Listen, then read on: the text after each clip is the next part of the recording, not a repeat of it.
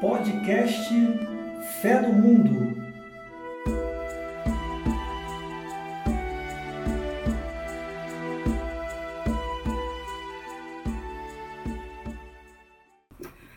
Olá, voltamos. Pois é, amigos, demorou, mas saiu do forninho nosso 16 episódio do podcast Fé no Mundo.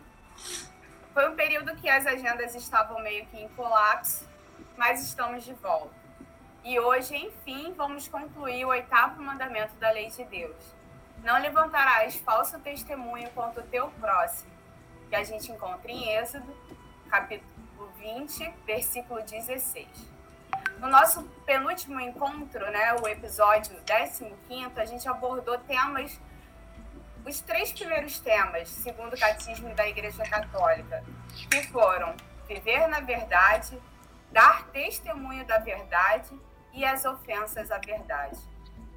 O nosso time aqui, a Isadora Xavier, o Ricardo Adriano e o Carlos Riobon, levantaram alguns temas, né, como o homem falsifica sua relação com Deus e a criação, entrando em pecado, e que devemos ser verdadeiros nos atos e nas palavras, viver conforme a vontade de Deus Jesus, ele agia conforme a verdade, né? Jesus falava como quem tinha, ou melhor, como quem tem autoridade.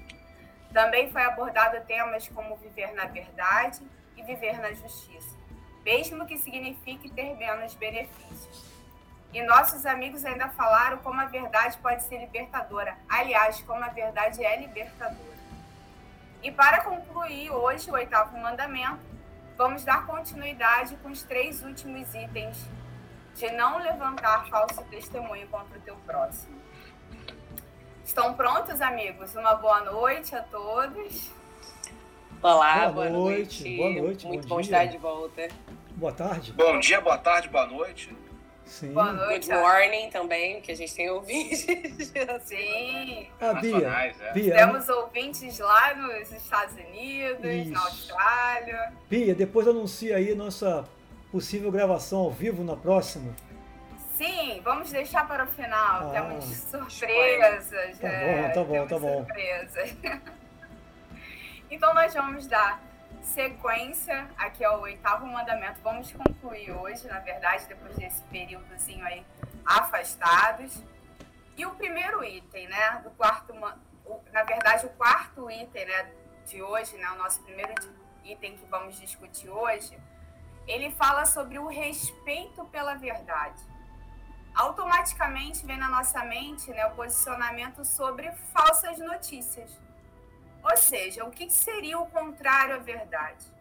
A questão de não mentir, que a gente até discutiu no podcast anterior. Porém, será que é somente isso, não mentir? É o que a gente vai aprender agora com o nosso super time de comentaristas do podcast Fé no Mundo. Eu gostaria. Carlos, você pode começar? É o Hoje caso. vamos mudar, vamos mudar um pouquinho. É sempre as meninas que começam. Hoje o Carlos pode É começar. verdade. Posso começar sim. É, esse item 4 é muito interessante. Fala do respeito à verdade, né? ou seja, do zelo pela verdade e de não usar a verdade de forma leviana. Ele meio que retoma alguns temas que a gente já abordou em outros itens é, no podcast anterior. Né? É, logo no 2489, ele diz no final desse tópico: Ninguém é obrigado a revelar a verdade a quem não tem o direito de conhecê-la. É, ali, mais uma vez, a gente procura colocar é, a caridade como ponto principal, né? encontrar a medida justa entre o bem comum e o bem individual. Respeito à integridade, à dignidade, à liberdade de cada indivíduo, mas, ao mesmo tempo, procurar sempre o bem comum. Se uma informação, eventualmente, for importante para o bem comum, ela deve ser revelada. Porém, se uma informação puder ser tratada de maneira mais sigilosa para proteger a integridade moral, a liberdade e a dignidade de uma pessoa, no caso, o direito individual de alguém, isso deve ser preservado. Então é necessário encontrar essa medida justa entre o que pode ser revelado que deve ser guardado com sigilo é, para que possa ser resolvido de uma outra forma, sem precisar gerar algum escândalo ou sem precisar prejudicar individualmente alguém. É claro que existem situações em que uma pessoa faz algo muito ruim, que afeta o bem comum de maneira muito drástica, é necessário revelar essa informação, não tem jeito. A pessoa às vezes comete algo, uma falha, é, um político, por exemplo, que acaba prejudicando toda uma sociedade, então às vezes essa falha vai ter que ser revelada, não tem jeito. Mas algumas situações, por exemplo, fofocas de artistas, que a coisa é um pouco diferente. Isso vai ser falado em, nos próximos capítulos, né, no, nos próximos tópicos, né, tem um tópico que vai falar especificamente sobre isso, sobre as pessoas públicas, né? Que é necessário, às vezes, a gente, algumas informações a gente não precisa revelar, porque só vai trazer algum tipo de degradação individual a essa pessoa sem trazer nenhum bem comum, sem favorecer absolutamente ninguém. É, especificamente sobre os itens é, 2490 e 2491, o próprio, o próprio catecismo fala sobre situações em que o sigilo é necessário. Uma dessas situações é no sacramento da reconciliação. Quando a gente revela os nossos pecados ao padre, é, ao sacerdote, o sacerdote está tá atuando como uma representação de Deus, para que ele possa trazer para nós o perdão de Deus, através da nossa confissão. É, então é essencial que essas informações sejam sigilosas. São informações que você presta com o padre, é, o padre atuando como mediador até Deus, ou seja, a gente está se reconciliando com Deus. Então é uma coisa que fica entre nós e Deus. O padre não, não tem que revelar os nossos pecados a outras pessoas. Então esse sigilo sacramental é algo absolutamente fundamental, que tem que ser preservado e que geralmente, é, quase sempre, é preservado pelos padres. Né? É, se tiver alguma exceção, aí já é, uma, já é uma outra história. Pode acontecer algum desvio ou outro, é, mas de, uma, de maneira geral, os padres mantêm o sigilo sobre o que é revelado, sobre o que a gente revela. Isso nos dá, inclusive, uma segurança de que a gente é, vai poder revelar os nossos pecados sem é, sofrer nenhum tipo de consequência na sociedade, é, pelas outras pessoas, né? E até porque os nossos pecados estão associados à, à nossa vida, às nossas experiências, e só a gente sabe, só nós e Deus sabemos porque nós cometemos certos pecados. Né? As pessoas vão julgar sem conhecer exatamente o que está acontecendo. Então, os danos de você revelar é, é, essas informações do ato, do ato penitencial é, são é, os danos podem ser incomensuráveis, até porque você pode estar revelando alguma informação sua e a pessoa não sabe o contexto em que aquilo está inserido e pode fazer mau juízo de você é, de maneira tão completamente equivocada. Outro tipo de, de sigilo que a, o catecismo fala é o sigilo profissional. Por exemplo, os segredos de justiça, os segredos militares, os segredos políticos. É, são outros aspectos que, evidentemente, alguns desses segredos podem causar danos ao bem comum quando eles são guardados, mas em muitos casos eles podem favorecer o bem comum. Eles podem impedir que guerras ocorram, ou que problemas, conflitos mais sérios ocorram, que pessoas morram. Né? Então, segredos profissionais, segredos de justiça, é, são coisas que devem ser consideradas. Então, não necessariamente todo mundo precisa ter, tem que ter o direito a, a, saber qualquer tipo de verdade. Em algumas ocasiões, a verdade precisa ser guardada em sigilo pelo próprio bem comum e para que as coisas possam se resolver da melhor maneira possível. Por fim, no 2492, ele fala, o, o Catecismo fala mais uma vez, entre a justa proporção entre o bem comum e o bem individual a, a, a, liberdade, a dignidade de cada indivíduo. E é aquela, aquela velha, aquele, aquela velha, aquele velho balanço né, entre a busca pela verdade e a caridade. Né? É, e, e, ele fala especificamente nesse item sobre as pessoas públicas, políticos, artistas, não fala esses nomes especificamente, mas pessoas associadas a coisas públicas, a coisas que todo mundo tem acesso. Como é complicado a gente eventualmente revelar algumas coisas sobre essas pessoas, mesmo que seja verdade é, é, complicado porque você expõe demais essas pessoas, às vezes sem a menor necessidade, causando um dano muito grande, individual a essa pessoa, sem gerar nenhum benefício para ninguém, sem gerar nenhum, nenhum, tipo de bem comum. Mas esse assunto a gente vai discutir com mais detalhes ainda é, é, ao longo desse item dos próximos itens. Ótimo. É, você até falou, lembrei da, de uma atriz né, da Globo que teve sigilo da gravidez dela divulgado por colunistas de fofoca, né? Ela foi vítima de uma violência sexual, resolveu ter a, ter a criança, né? Mas deu colocou para doação e foi revelado e, e tá uma série de na, tá na justiça, né? que não deveria ter acontecido isso por parte nem da parte médica, dos enfermeiros e por parte dos jornalistas de fofoca. Ricardo. Oi. Posso continuar com você? Podemos continuar, sim. Não, eu vou. É engraçado que é, é, é básica, tem muito a ver com, com o que o Carlos falou, né? Mas eu vou tentar hoje, estou meio filosófico, eu vou tentar hoje ir, ir por outras linhas, né? Na verdade, o, o, o, esse item 4, respeito à verdade, como o Carlos já falou, trata de quando dizer ou não dizer a verdade, né? Aí tem um pedacinho dele, do 2489, que diz assim: O bem e a segurança do outro são razões suficientes para se calar. E aí é, o catecismo destaca que a verdade está acima da caridade, como o próprio Carlos já colocou, perdão, que a verdade está, que acima da verdade está a caridade. Se deve ter sempre o critério é, para se noticiar algo, tem que ser a caridade. Né? E aí eu queria fazer uma reflexão que é o seguinte, até que ponto a vida virtual nos está desumanizando?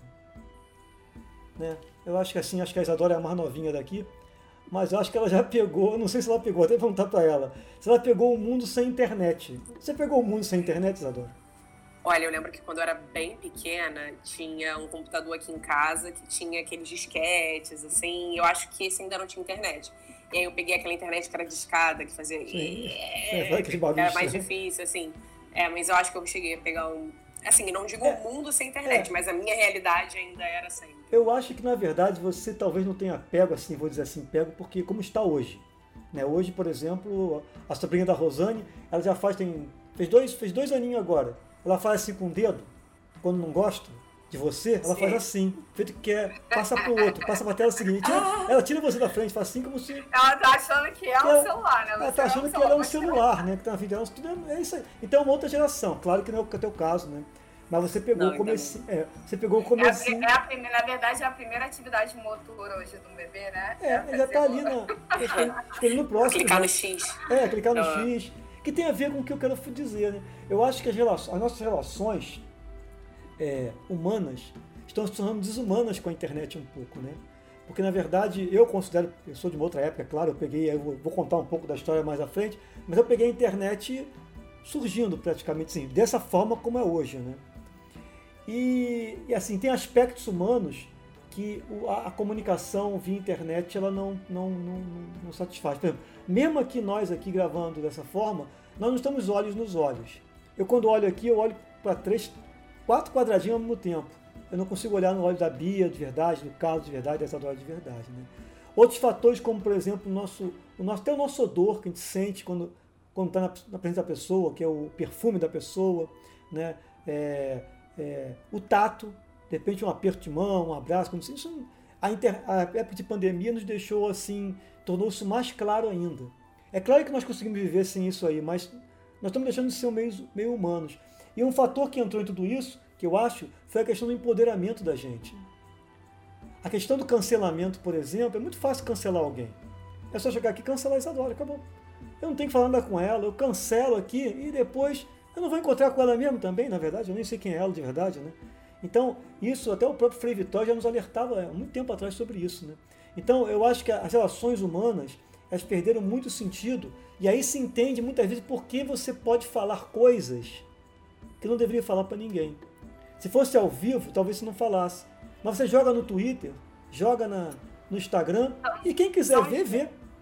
Os haters né? Eles fazem isso, né? Eles criam perfis falsos para atacar as pessoas, falarem aquilo que eles não teriam coragem de falar frente a frente, ou na verdade nem gostariam de falar aquilo, mas é. por uma cultura de cancelamento, de ódio, né? É. Eles acabam fazendo. Não teriam nem coragem de falar, talvez, né? Então é. eu acho que a internet ela acabou assim. Ela tem seu lado bom, como a gente vai observar mais, mais à frente no debate aqui mas tem esse perigo também. Nós ficamos menos humanos. E aí as mentiras podem ser lançadas sem muito perigo. Então aí cai no. Já, é, Pode falar. Vocês já foram cancelados? Não, fazer uma pergunta aí. Não, não. Vocês já foram cancelados? Eu acho que não, né? Eu não sei. Eu não acho sou tão não. famosa assim. Ainda não cheguei nesse patamar. Mas eu acho que não, porque eu não tenho Twitter, um. E dois, porque eu cheguei a um nível, assim, claro, quando a gente, no início, assim, do Facebook, por exemplo, do meu uso, né? Às vezes você fazia um post, alguém ia comentava uma coisa e você respondia, assim, alguma coisa do tipo. Mas hoje em dia nem isso, gente. Porque é isso, assim, as pessoas nas redes sociais, no geral, não estão procurando um debate, uma conversa. Elas é. só querem expor a opinião delas, elas não querem te ouvir. É. Então não vale a pena, entendeu? Eu deixo as pessoas falando e fico tipo, uhum, ok. É, você, você bota a coisa lá e fica lá, e quem quiser ver, concordar, discordar, mas também você está interessado, está interessado em likes. Se tiver likes para é. você, tá tudo bem, né?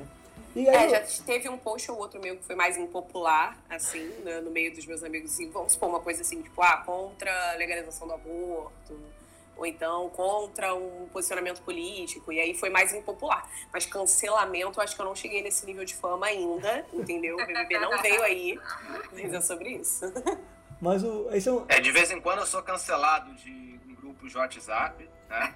Justamente porque as pessoas não querem conversar, não querem discutir, ou não sabem discutir, ou levam para o lado pessoal, né? Às vezes você fala alguma coisa, elas acham que você está criticando elas, né? Que você está criticando pessoalmente ela, quando não, não, é, o, não é o caso, né? É, então acontece às vezes algumas coisas no WhatsApp, mas é normal, né? Isso na internet é normal. Isso não é cancelamento. Cancelamento é um pouco, vai um pouco além disso, né?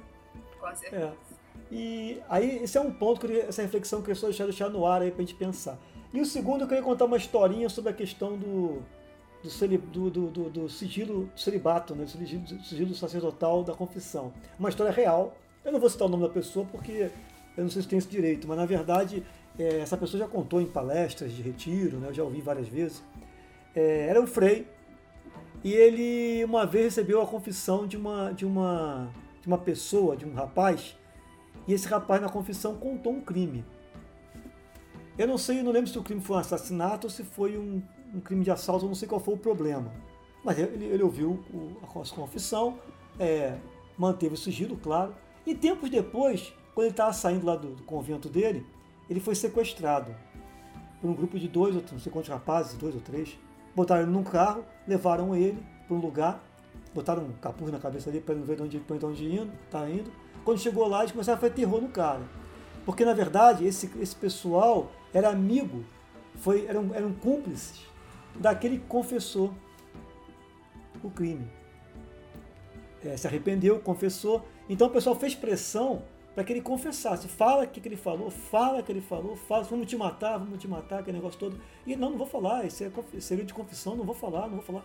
Depois de fazer vários terrores em cima dele, eles perceberam que realmente ele não ia, não ia contar para ninguém e resolveu então voltar, soltar ele, levaram lá, deixaram no lugar num canto qualquer do Rio de Janeiro e voltou para o convento dele.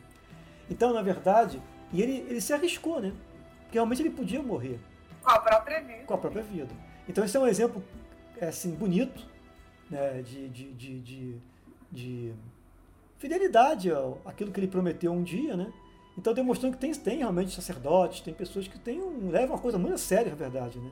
E se arriscou a vida. E como ele não, como ele não vacilou, o pessoal percebeu, se ele não contou nada pra gente com essa pressão toda, ele não vai contar para ninguém. Aí não contou. E realmente foi libertado, mas achou que fosse morrer. Então eu queria contar essa historinha só para fazer uma coisa assim, um exemplo né, didático do que o Carlos acabou de falar. É isso, Bia. O item número 4 é isso.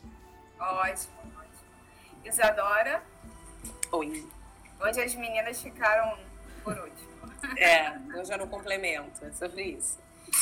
É, então, é, eu gosto de, do título né, desse, desse tópico, que é o respeito pela verdade, exatamente porque a gente pode usar a verdade de forma desrespeitosa, né? E eu vou tratar mais sobre isso no tópico 5, mas eu queria começar por um tópico que o próprio catecismo traz aqui, no 2489. Ele diz assim: Ninguém é obrigado a revelar a verdade a quem não tem o direito de a conhecer. E quando você lê isso a princípio, você pode pensar, ué, tem alguém que não tem direito de conhecer a verdade? Parece que é uma coisa meio arbitrária, esquisita. Só que a interpretação que eu disse foi o seguinte: existem pessoas que têm o direito de saber a verdade.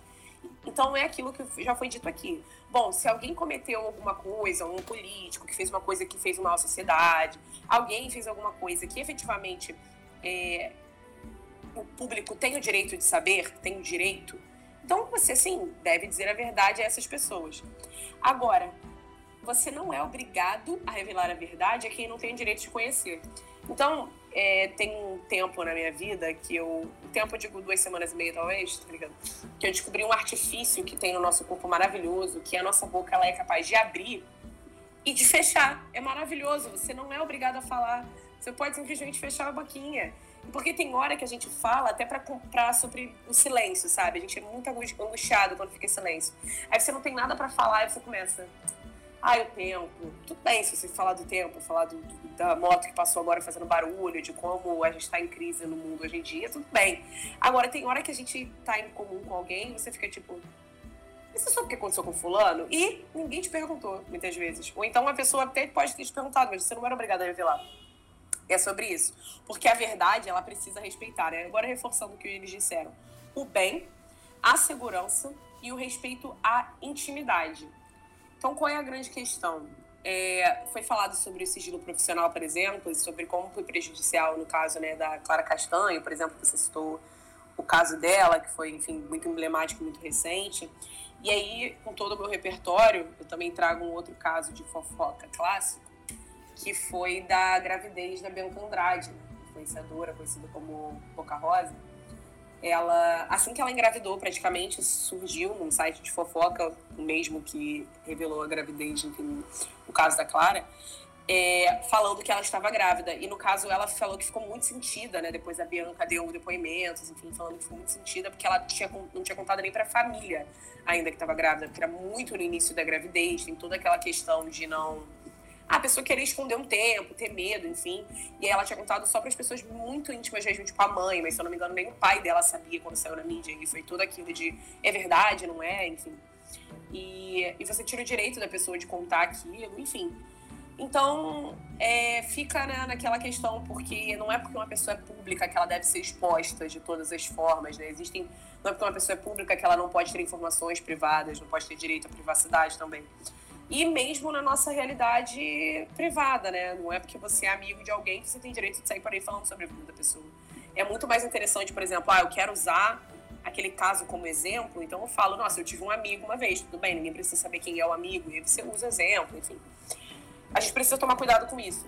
E aí, uma boa, eu lembro também uma outra, uma outra questão interessante, foi recentemente surgiu também uma polêmica com um dos irmãos Simas, que eu não lembro o nome, porque ele falou que ele e a mulher dele só conversam sobre coisas edificantes. Eles não falam fofoca.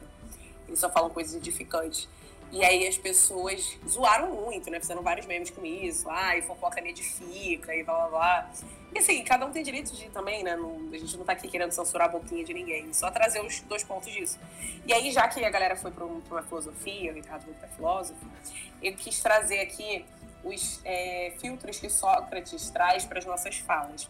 Então vamos lá. Sócrates, filósofo, né? não jogador de futebol, trouxe três filtros para é, você dizer se você deve ou não falar uma informação. O primeiro filtro é: a informação é verdadeira? Então não é sobre dizer, cara, eu vi a pessoa, ela tá um pouquinho mais cheinha, eu acho que ela tá grávida. Não. A informação é verdadeira. Segunda, é boa. Então há uma coisa é verdade, mas é ruim, é prejudicial. Então, shh, silêncio. E a terceira é benéfica, ou seja, ela vai ser útil. E aí eu acho que é o ponto que o Simas lá falou aqui sobre a questão da identificação. Porque às vezes você sabe uma coisa que você sabe que é verdade, é até uma coisa boa, mas ela não tem utilidade nenhuma. Você vai falar e vai ser só preencher vazio, entendeu? Então, no caso, a recomendação de Sócrates é não fale. Mas enfim, é sobre isso. É claro que muitas vezes, né, a, a gente se pergunta por que, que a gente gosta tanto de saber da vida dos outros, é uma coisa interessante da gente se perguntar. Por que, que pra gente é tão importante, às vezes a gente passa horas no, nas redes sociais só vendo a vida alheia e até se perguntando como isso está nutrindo as nossas, é, a nossa própria vida, né? Muitas pessoas criam complexos, enfim, por conta disso e não é legal, sabe? Porque você fica se comparando.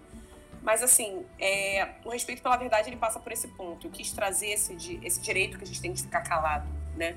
Você não precisa simplesmente falar para preencher vazio.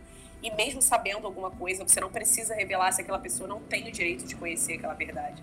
Então, assim, é importante a gente ter isso em mente para respeitar o direito do próximo, entendeu? Respeitar outra pessoa que. Porque muitas vezes a gente tem uma intenção boa até de comentar alguma coisa ah, não, mas eu sei aquilo, talvez possa ajudar, só que aí acaba atrapalhando. Sabe aquela questão quando você jura que tá ajudando e acaba atrapalhando? Porque muitas vezes a gente pensou mal. Então, assim, pensar antes de falar e falar as coisas que, no máximo possível, que não vão atrapalhar a vida de ninguém também.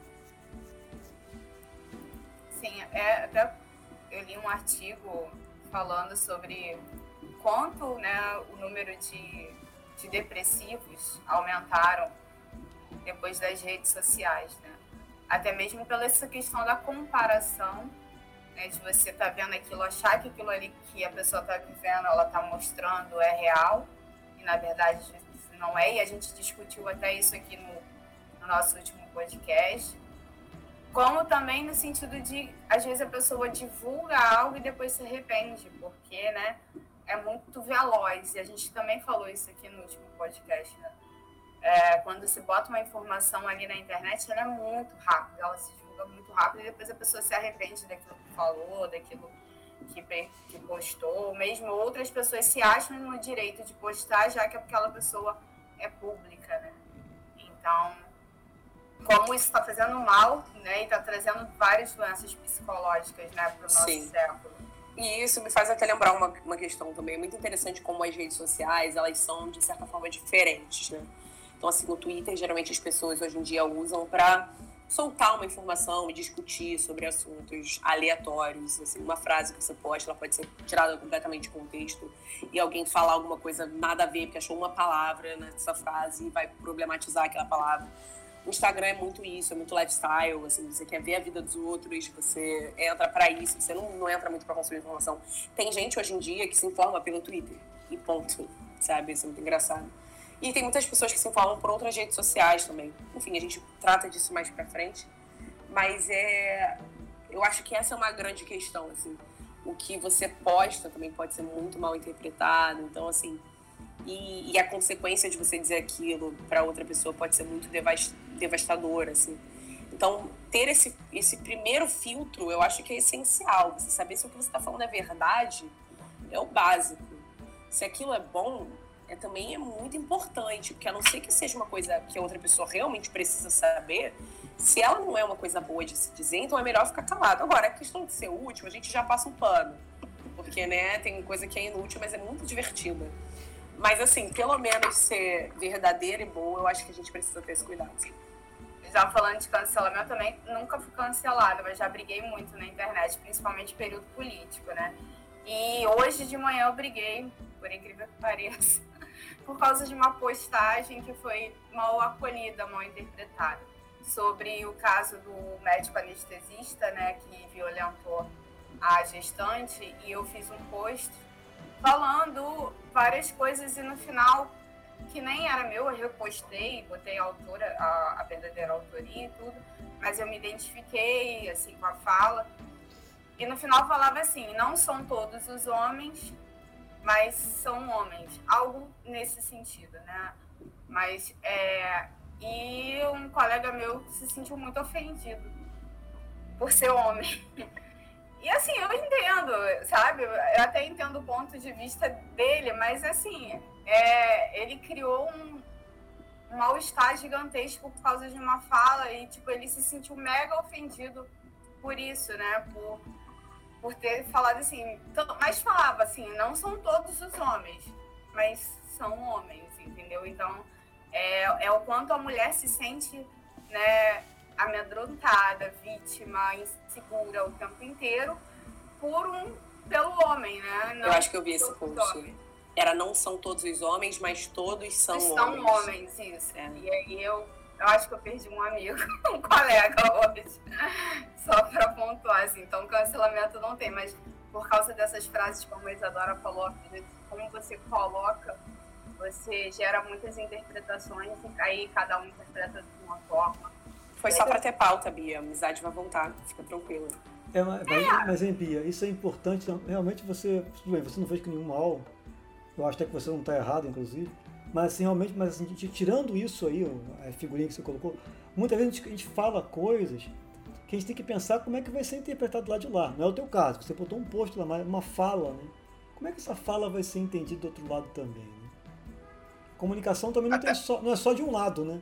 É, é por isso que eu falo, eu entendi que ele ficou ofendido. Eu não. Só que eu acho que ele achou que eu estava ainda é. ironizando a dor dele e eu não estava. Eu falei, não, eu te entendo. Mas aí. Sim. Tem, tem uma questão interessante quando você fala na internet, a entonação é a pessoa que dá. Só esse é. detalhe, por exemplo. Tem outros detalhes também, outras coisas, mas Verdade. quando você fala na internet, você pode dizer alguma coisa, mas a maneira como você diz é tão importante quanto o conteúdo da tua mensagem. Só que a maneira como você diz, ela não vai aparecer para outra pessoa. Só vai aparecer o conteúdo, escrito. Então a pessoa vai dar a entonação que ela quiser. Então vai depender muito da, de como a pessoa estiver se sentindo naquele momento. Se alguém tiver, se o chefe dela tiver brigado com ela no trabalho, ela vai estar. Tá, a, a pessoa, né? É, pode se sentir. A pessoa pode se sentir inferiorizada, porque é, foi. É, tomou esporro do chefe no trabalho. E aí vai ler uma mensagem sua, e aí a pessoa vai achar que você está contra ela também, está atacando ela pessoalmente, porque ela já foi atacada pessoalmente anteriormente, entendeu? Então a entonação é muito importante, depende da, do momento que a pessoa vive, tanto físico, quanto mental, quanto psicológico, quanto espiritual também. E depende né, do contexto, de uma série de coisas. Então a gente, quando escreve alguma coisa na internet, é muito difícil porque não tem o contexto tá ruim, você não tem contexto, você não tem a entonação, você não tem nada, você não tem a réplica, é a tréplica, você não tem nada. Você já tem ataque direto, você não consegue conversar olho no olho da pessoa e explicar, não, não é bem assim, eu me expressei mal. Porque a gente se expressa mal também às vezes, né? Às vezes a gente quer dizer uma coisa e acaba dizendo outra, ou a pessoa entende outra coisa. Nem sempre o que a gente diz é entendido da maneira como a gente gostaria que fosse entendido. Né? Então, isso é uma coisa muito importante também. Né? Na internet, existe essa deficiência na linguagem da internet ainda. Sim, com certeza. Agora, é, já que a gente vai encerrar aqui o tópico 4, eu vou só fazer um gancho no que vocês falaram. Eu até comentei um pouco sobre isso, o Ricardo falou, a Isadora falou mais, é, sobre a questão da fofoca, né? dessas informações que não são necessariamente úteis para a gente. É, por que, que a gente se preocupa tanto com a vida das outras pessoas? Né? Por que, que isso causa assim, é, é, por que, que a gente tem essa, essa volúpia, essa necessidade? Nem todas as pessoas têm isso, algumas pessoas têm mais, outras têm menos, mas por que, que a gente tem essa necessidade de saber da vida das pessoas? É, existe uma explicação é, instintiva da nossa da pré-história. Muitas das coisas, que, muitos comportamentos que a gente tem hoje são herdados dos nossos ancestrais, que tinham esse comportamento por uma questão de sobrevivência, e a gente acaba, por memória celular, herdando essas informações, essas experiências dos nossos ancestrais, dos nossos antepassados, e acaba fazendo de maneira instintiva, sem saber bem por que está fazendo. Na pré-história, a fofoca ela foi muito importante como um dos pilares da revolução cognitiva, que fez com que a gente se comunicasse melhor. Essa, essa ânsia, essa vontade de saber sobre o outro, fez com que a gente desenvolvesse a linguagem, fez com que a gente se desenvolvesse técnicas, até para proteção da nossa espécie. Se os nossos ancestrais geraram a gente, é porque eles conseguiram sobreviver naquela época. E eles sobreviveram porque eles conseguiam se comunicar. Quando chegava um leão, por exemplo, eles conseguiam se comunicar com os outros. Olha, está chegando um leão, vamos tomar cuidado. Está chegando uma tribo inimiga, vamos tomar cuidado. Essa comunicação ela se expandiu muito e se fortificou muito com a fofoca. Então a fofoca foi um instrumento de evolução da espécie, de sobrevivência da espécie. Então é muito curioso isso, né? Hoje a gente tem essa fofoca enraizada na gente, esse não é o único exemplo de instintos humanos que advém de experiências passadas que a gente carrega com a memória celular, mas esse é um bom exemplo é, de como a fofoca foi um pilar importante para a nossa evolução. Carlos. Só que hoje a gente tem outra. Tá explicado então. Não, só que hoje a gente tem uma outra visão, né? Porque hoje a gente entende o mal que a fofoca é capaz de fazer. Principalmente, uma coisa que o Ricardo falou na, no último podcast, né? Se as folhas se espalharem, depois você não consegue mais pegar de volta. Uma vez que as folhas, o vento levou as folhas, você não consegue mais recolher as folhas. Então, na internet hoje, você espalhou a mentira, você espalhou a fofoca, você não consegue mais recuperar o dano, é permanente e é muito grave. Então a fofoca precisa ser revista. Hoje a fofoca ela, ela pode atuar contra a gente, não a nosso favor. Isso vai ser reforçado no nosso próximo item, quando a gente vai falar sobre excesso de informação, trabalhar com tanta informação, a fofoca acaba entrando com mais uma informação que mais atrapalha a gente do que ajuda no nosso dia a dia, onde a gente tem tanta coisa para manipular, né? Sim, ótimo. Tá vendo, Isadora? Você pode falar para os irmãos sim, mas que a fofoca edifica, assim. É, então, tá, não tô fazendo fofoca, gente. Eu tô ajudando meus irmãos a evoluírem. Vocês é evolução da espécie, é. sobre isso. Mas, gente vai, muito. A gente vai virar um pendrive. É. Mas, mas é aquela história, né? É, é, às vezes a gente tem uma coisa que funciona no passado que é benéfica, mas às vezes ela pode, ela trazia naquela época também malefícios, né? A evolução nunca é uma evolução suave, sem problemas, sem pontos negativos. O ser humano não tem essa capacidade de fazer algo perfeito. Perfeito é só Deus. A gente, quando faz alguma coisa pro bem, a gente também acaba fazendo alguma coisa pro mal. Então, é uma é, evolução que é com tropeços, né? Sim, eu acho que também entra naquilo que você até comentou no, na, quando a gente estava formando o roteiro, Carlos, que a gente tem vários instintos, né, hoje em dia, mas se a gente for agir simplesmente como com os instintos que a gente tinha de antes, a gente praticamente não evoluiu, né? Então, assim, é, a gente age muitas vezes como animais, vamos dizer assim, se a gente simplesmente seguir os instintos e não refletir sobre eles. Então, é um instinto você falar, você querer saber, mas aí você dá essa controladinha e filtra, né, o que, que é realmente legal de ser compartilhado. Já dizia um meme recente, calada vence. então vamos partir para o nosso quinto item, nosso penúltimo item aí para a gente concluir o oitavo mandamento. Então, a gente tanto está falando aí sobre fofoca, sobre internet, né, sobre veículos de comunicação e a gente chegou neles, exatamente, né? Os meios de comunicação eles fornecem uma grande quantidade, né, de informações à sociedade. Isso é muito importante. A gente aproveita desses meios para se manter informado sobre vários assuntos, né? principalmente os assuntos atuais. É por meio da imprensa falada e escrita que tomamos conhecimento sobre tudo que ocorre no mundo. Mas como fazer o uso correto desta ferramenta? Né? Como, como não levantar um falso testemunho e pecar contra o oitavo mandamento da lei de Deus? É isso que a gente vai conferir agora no quinto no quinto item do Catecismo da Igreja Católica, que fala exatamente sobre o uso dos meios de comunicação social. Carlos, vou começar com você novamente. Hoje é, hoje é o dia dos meninos, né? Na frente. É, hoje é o dia dos meninos. Os últimos serão os primeiros, os primeiros serão os últimos. É assim mesmo. Assim, o cristianismo é assim, não tem primeiro, não tem último. É o ciclo, é, é... é o ciclo sem fim. É o ciclo da vida, é o ciclo da é, vida. Tábua redonda. É. Mas é, esse, esse tema é muito rico, né? Esse, esse item 5 fala sobre muitas coisas. A gente vai ver que algumas coisas precisam ser atualizadas, mas, enfim, o catecismo foi escrito já há um tempo, então, é, dentro do, do, período em que o catecismo foi escrito, ele está até bastante atualizado, está até muito bom. Ele vai trazer muitas reflexões interessantes para a gente. Está muito bem escrito esse, esse oitavo mandamento, diga-se de passagem. É, ele fala no 2494, por exemplo, que a sociedade tem direito à informação. A informação é bem fundamental. A gente já discutiu anteriormente né, que a falta de informação priva a gente do direito de tomar decisões, do direito de tocar a nossa vida para frente. Se a gente não tem acesso à verdade, a gente toma decisões erradas, acaba fazendo coisas erradas, né? É, então, assim, as mídias elas têm esse dever de zelar pelo bem comum. Claro, dentro dos limites da, da, da legalidade e dentro dos limites dos direitos individuais de cada um, como a gente falou no item anterior. É preciso aquela justa medida entre o, o, a, o bem comum e os direitos individuais. É, a, a, a, televisão, as mídias em geral, não só as redes sociais, mas a televisão, rádio, também não podem difamar pessoas. Né? Então, a, a, regra que a gente discutiu anteriormente vale para cá também. Só que as mídias sociais, elas têm, é, é, é, as mídias privadas e as mídias sociais em geral, né? Elas têm esse dever de zelar pelo bem comum. Agora, é um pouco complicado, a gente vai chegar nisso também em outros tópicos, né? Mas é complicado porque essas, essas mídias sociais, essas mídias de maneira geral, elas são financiadas por bens privados, né? É, o que sustenta essas mídias de maneira geral são, é a publicidade. São os empresários que pagam é, é, o, pagam para que as, as, esses meios de comunicação possam ganhar dinheiro, porque as pessoas geralmente consomem esses meios a um, a um preço muito baixo ou a preço nenhum. Você assiste televisão de graça, por exemplo.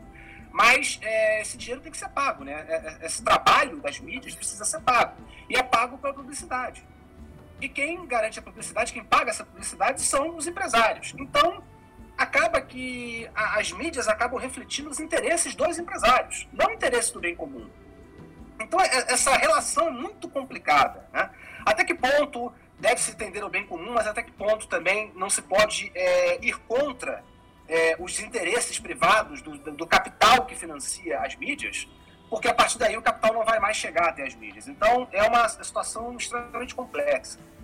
É, no, no 2495, ele fala uma coisa muito importante é, que eu grifo aqui, a livre circulação de ideias.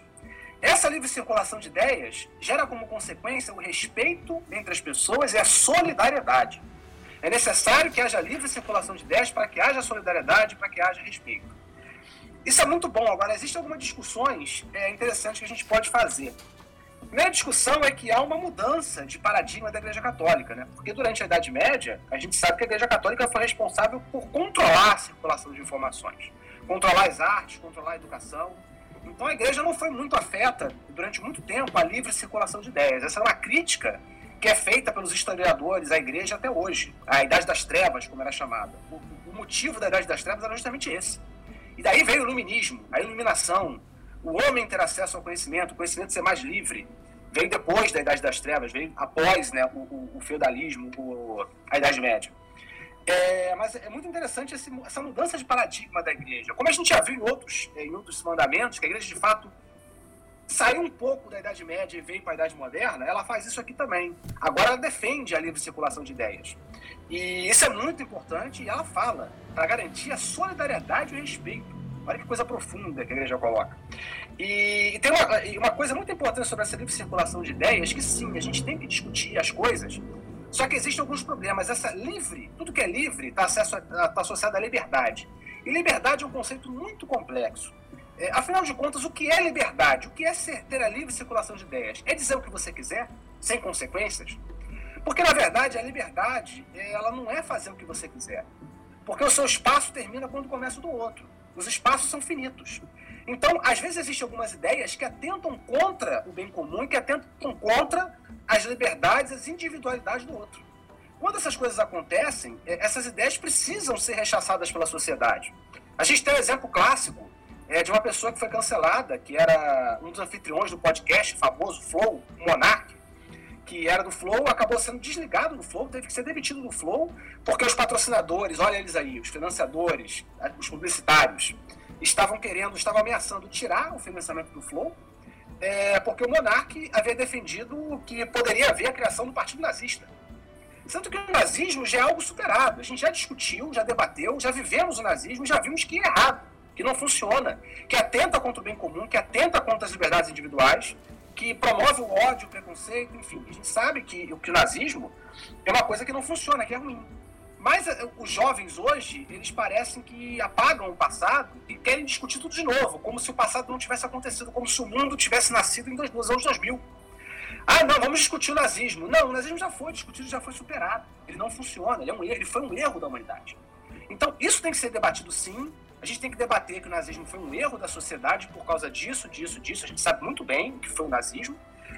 É, então, a lida de circulação de ideias está associada a isso. Agora, fomentar o nazismo, entender que uma pessoa pode ser nazista e pode fomentar ideias nazistas, é complicado porque fere a individualidade das pessoas, fere o bem comum, ameaça o bem comum e ameaça as liberdades individuais, as liberdades religiosas, as liberdades culturais. Então, assim, essa, livre, essa liberdade ela tem que ser tratada com muito cuidado, porque o seu espaço acaba quando é, é, começa do outro. Então você tem liberdade para dizer o que você quiser, para pensar o que você quiser, para fazer o que você quiser? Não, a liberdade não é bem isso, não. A liberdade é a harmonia entre os espaços. Né? É... Já no tópico 2496, ele fala uma outra coisa também que é bastante difícil, é, é bastante complicada, que é o controle do, do usuário. O usuário que tem acesso às redes sociais, às mídias de maneira geral, ele tem uma responsabilidade muito grande. Por quê? Ele vai receber uma fake news, ele precisa compilar essas informações e verificar se a informação é verdadeira antes de repassar. Ele precisa ter essa consciência de saber, de não ter o impulso de repassar uma informação que eventualmente seja falsa sem checar. A gente sabe que é difícil checar as informações e a tática é justamente essa. é, bombardear as pessoas com informação de maneira que a pessoa não tem tempo hábil durante o dia, ela tem que trabalhar, tem que cuidar de criança, tem que fazer um monte de coisa, e ela tem que também compilar e verificar tudo que ela recebe para poder repassar. É complicado, realmente é muito difícil. Então, a tática é bombardear as pessoas com informação para que elas não tenham tempo de checar e saiam passando as coisas. Então, por isso é muito complicado para o usuário ter essa consciência. Mas a igreja alerta sobre essa consciência. E é uma consciência que também está associada à manipulação da, da, da mídia, não só em relação às fake news, mas em relação ao consumismo. A gente precisa se policiar porque a todo momento as mídias vão tentar convencer a gente que a gente precisa de um produto, que a gente precisa consumir. Ela vai tentar fomentar o consumismo desenfreado a todo momento, dizendo que você não vai ser feliz se tiver um produto A, um produto B. É muito comum nas propagandas. E, evidentemente, isso acontece porque a mídia serve aos interesses particulares, interesses privados do capital que a financia. Então a mídia vai, vai é, deixar a entender, vai dar a entender que eventualmente você precisa consumir um produto que você não precisa. Da mesma maneira, a mídia eventualmente vai colocar alguma coisa de tal maneira a, a, a, induzir você a pensar de uma forma específica, de pensar de uma forma que seja favorável ao capital dominante. Por exemplo, é, a reforma da Previdência, ou a reforma trabalhista, ou qualquer coisa. Se a Rede Globo é favorável à reforma trabalhista, porque os empresários são favoráveis à reforma trabalhista, a Rede Globo vai colocar no Jornal Nacional 45 minutos falando bem da reforma trabalhista e 5 minutos falando mal. É, dando dando é, informações de políticos que são contrários a reforma trabalhista por 5 minutos. Por 45 minutos vai só, dar só informações favoráveis à reforma trabalhista. Ela não está omitindo nada, ela não está mentindo. Ela está simplesmente dosando as informações, dando mais ênfase a uma coisa e menos a outra, para induzir, para manipular a população a pensar de uma maneira que favoreça o capital que financia a mídia. Eu lembrei então, agora do agrotech, agropop. Agropop, exatamente. Então, assim, é, é, é complicado porque como é que o usuário vai ter essa consciência? É muito difícil para o usuário, mas é algo que a igreja fala, da responsabilidade do usuário. Por isso que a gente tem que estudar, debater, fazer o que a gente está fazendo aqui. O podcast é muito importante. A igreja precisa conversar sobre isso também, na homilia, nos grupos, é, nos círculos bíblicos, nos grupos jovens. Isso tem que ser discutido. É nossa, nossa função também. A igreja está tá exortando a gente a discutir o assunto, para que o usuário tenha essa consciência, porque sem a discussão, sem a conscientização, a consciência não vai vir. Né? Realmente é necessário a gente fazer essa parte, a igreja fazer a parte dela também. Já no 2498, vejam como é rico esse tema, é, a, a igreja fala da função dos governos. Os governos precisam criar leis, regulações para regulamentar as redes sociais, as mídias, é, para que tenha, se, tenha, garantia da verdade e se combata a veiculação de fake news. Que se combata é, o excesso também de propaganda, se combateu, por exemplo, uma coisa muito polêmica, que foi o impedimento de propagandas para crianças. Você vê que não tem mais programa infantil na televisão. Por quê? Porque não se pode mais fazer propaganda para induzir a criança a comprar doce, brinquedo. Exatamente. Criança... Eu ia falar isso agora, de brinquedo. Não tem mais, só em canais fechados e olhe lá. Pra... Só em canal fechado, porque a, a, a criança ela é muito fácil de manipular a criança vai ser convencida muito facilmente a comprar um produto. Ela vai obrigar o pai, poxa, pai, compra pra mim. O cara falou que é bom, eu vou ser mais forte, mais inteligente se eu comer esse chocolate, ou esse danoninho, ou se eu comprar esse boneco. Esse boneco faz coisas incríveis. Então, assim, é muito complicado, é, realmente. Então, o governo tem que ter essa função de regular, impedir que as coisas saiam do controle, que a mídia manipule demais e até que o próprio governo manipule. Então, o legislativo tem que atuar nesse sentido. Hoje a gente tem um governo que criou um gabinete para espalhar fake news. Então é uma coisa muito séria que, que a gente não pode, que o governo não tem, não pode ter essa função de manipular. Muito pelo contrário, ele tem que combater essa manipulação e permitir a circulação de ideias da maneira mais livre possível, de maneira mais pura, limpa e cristalina possível. É, mas infelizmente isso está tão longe de acontecer que até o próprio governo está atuando dessa forma. Já no item é, 2499, é, ele, a, a, igreja fala uma coisa que é correta, porém há uma certa omissão aqui que é importante a gente relatar. Ela fala mais uma vez dos estados totalitários, como os estados totalitários censuram a informação, cerceiam é, a capacidade do indivíduo de se expressar, é, a, capacidade da mídia de, de passar informações corretas, como eles manipulam a informação. Ora, isso de fato é verdade. Só que tem alguns detalhes aí. E os regimes democráticos também não têm manipulação de informação? Como eu acabei de falar agora há pouco, as mídias elas são financiadas por capital privado, por publicitários.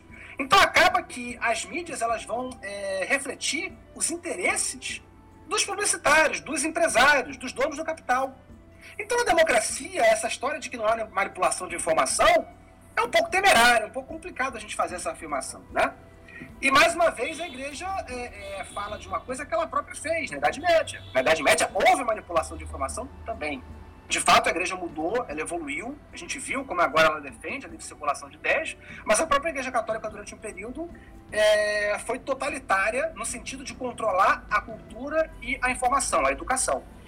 Mas, sim, os regimes é, democráticos também é, cerceiam informação, só que de uma forma diferente. Como eu falei, ao invés de você contar uma mentira, você dá mais ênfase a uma certa coisa e dá menos ênfase a outra. E a tática atual não é mais censurar, até porque censurar hoje é impossível com a internet. Você hoje bota uma informação na rua, você não consegue mais tirar essa informação. Não é mais jornal. Você não consegue pegar um disco e quebrar o disco. Hoje em dia, a informação vai para a internet. Uma vez na internet já era, não tem mais como tirar. É as folhas que vão ao vento e você não consegue mais recolher as folhas, né? Mas, hoje em dia, o que se faz é diluir a verdade. Hoje em dia, o que se faz é bombardear é, a internet com informações falsas, de maneira que você não sabe mais onde é que está a verdade. A verdade está ali diluída no meio de um monte de informações falsas. E você, como você está com excesso de, de informações e com excesso de coisas para fazer, no mundo corrido que a gente vive hoje, você não consegue é, é, compilar essas informações e, de fato, encontrar a verdade no meio de tanta mentira. Então, essa é a forma nova de se fazer censura, essa é a forma atual como você conta mentira e manipula a população. Não fazendo censura que hoje, talvez só na Coreia do Norte seja possível fazer isso. É, é, talvez nem na Coreia do Norte, né? A gente não sabe, de fato. Mas, é, de fato, hoje a forma de censurar é diferente. Mas não é só os regimes totalitários que censuram. Os regimes, os regimes democráticos, por definição, pela lógica, na teoria e na prática, também praticam esse tipo de, de manipulação de informação. Ótimo. Ricardo? Gostaria de acrescentar algo? Não, eu vou, eu vou continuar um pouco aqui. É, na verdade, acontece, acontece o seguinte, na, nesse item de 5, que fala do uso dos meios de comunicação social, se no anterior eu falei que a, que a tecnologia da informação acabou desumanizando, a gente, eu tenho que analisar agora nesse item uma segunda premissa do, do, dos meios de comunicação, né, como a internet. Eu acho que ela objetivava aproximar os homens eu acho que também é um outro há um outro problema aí. Quer dizer, é lógico que ela aproxima de certa forma, mas será que aproxima realmente? É, e eu começo dizendo que o que aconteceu foi o seguinte: é, nos anos 90, final dos anos 80, começou já há muito tempo, na verdade, né, mas ali se concretizou uma, uma, uma revolução né, na humanidade. A revolução anterior foi a revolução industrial. E a revolução que a gente está vivendo já está implementado, é a revolução da informação. Né? E aí eu fico pensando se a humanidade já aprendeu a lidar com essa, com essa revolução. Eu não sei se ela aprendeu ainda a lidar com. Nós vimos no, no, no, no tópico passado a questão do falta olhos nos olhos, falta a questão do tato, né, do, do toque da pessoa, de abraçar. Mas aproxima as pessoas. E aí eu lembro aqui uma. uma quando estava na faculdade, no final, no meio dos anos 80, teve um, professor meu de uma matéria chamada Computador e Sociedade. Na verdade, é uma matéria mais assim de cunho de pensar, né, sobre a informática. Não é tanto de informática. É a única matéria que eu tive que fazia a gente pensar no futuro. E ele dizia que no futuro quem tivesse a informação teria poder. Isso está comprovado. Todos nós sabemos aqui que quem tem informação tem o poder. Isso está mais que claro, né? Mas uma coisa que não foi dita, ou que não, os pensadores da época, os pesquisadores da época não, não perceberam, é como é que seria esse processo de do homem usar essa, essa ferramenta. Será que ia aproximar o ser humano realmente? E eu lembro aqui a Fratelli Tutti, número 43, que o Papa diz o seguinte: a conexão digital não é suficiente para construir pontes. Não é capaz de unir a humanidade. Né?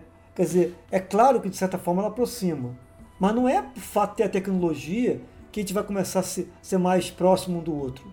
Não vai ser isso. Porque o problema, diz o Papa, e o documento diz mais na frente, está no próprio coração do homem. E a gente pode ver isso na pandemia, né? Exatamente. Nós estamos ela, aproximou, ela aproximou porque a gente não podia ter contato físico. Sim. Mas como fazia falta estar junto. Não, inclusive Aproximou, aproximou, mas o pessoal da África continuou com seus problemas. Ah, Não tinha vacina. Quer dizer, que, que aproximação, né? O mundo, o pessoal falava, antigamente tinha aquele negócio que falava, né? É uma aldeia global.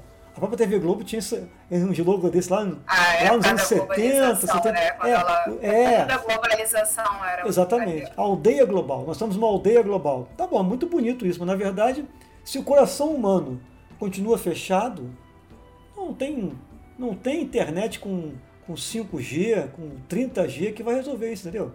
Não é a questão, não é essa. Né? Então, e a pandemia, eu coloquei aqui, agravou ainda mais isso, né? Então devemos voltar a ter um relacionamento uns com os outros. Na verdade, o relacionamento, ele, ele, ele- a, a, a informática, ela ajuda, mas não resolve. Ela não é o centro da solução dos problemas. Então, desse item número 5, eu faço essa reflexão. Né? Que, como disse o Papa, não é o meio da comu- nem a internet que vai resolver nossos problemas de comunicação do ser humano. né? É o homem desarmar o seu coração. Né? E aí está uma questão bastante complicada. Né? É isso, Bia. Pode. Isa, Olá.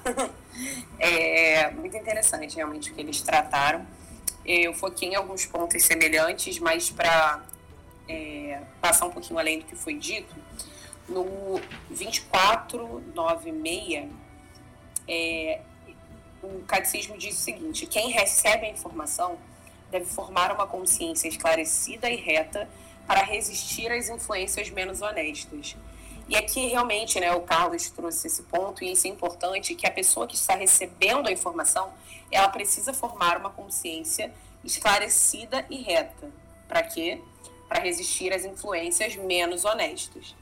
Então, qual é a grande questão? A gente hoje em dia, realmente com essa revolução tecnológica, enfim, a gente tem muito acesso à informação, mas a gente acaba adquirindo pouco conhecimento. Porque as informações são jogadas soltas, a gente não reflete sobre elas. Então, muitas vezes a gente sabe que, ah, sei lá, vou jogar um dado, um dado aleatório: 42% da terra do Brasil está concentrada na mão de 0,8% da população. É um dado, é uma informação. Agora, você não reflete sobre aquilo. Então, você não tem como dizer o que, que isso significa ao fundo.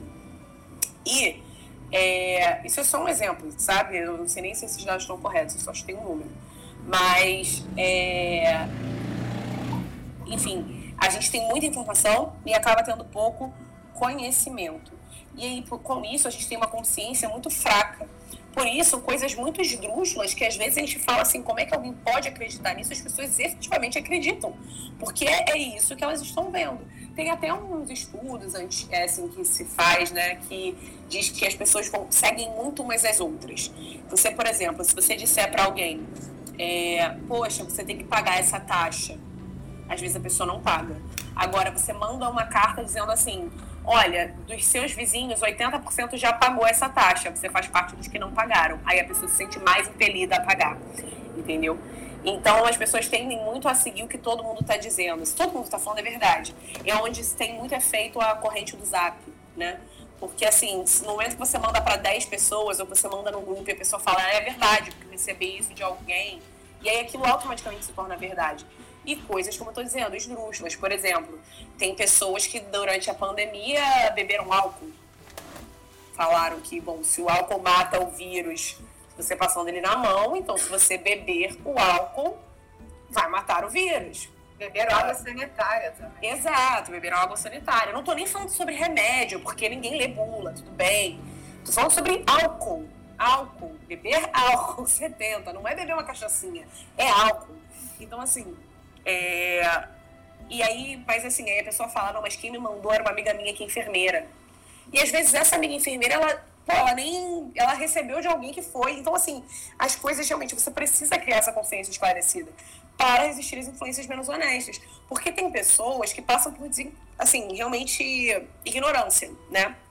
Por falta de conhecimento, por não ter dado esse tempo de pensar, correria do dia a dia, eu recebi de uma pessoa que eu confio, acho que é verdade, entendeu? Muita coisa acontece, por exemplo, com vírus.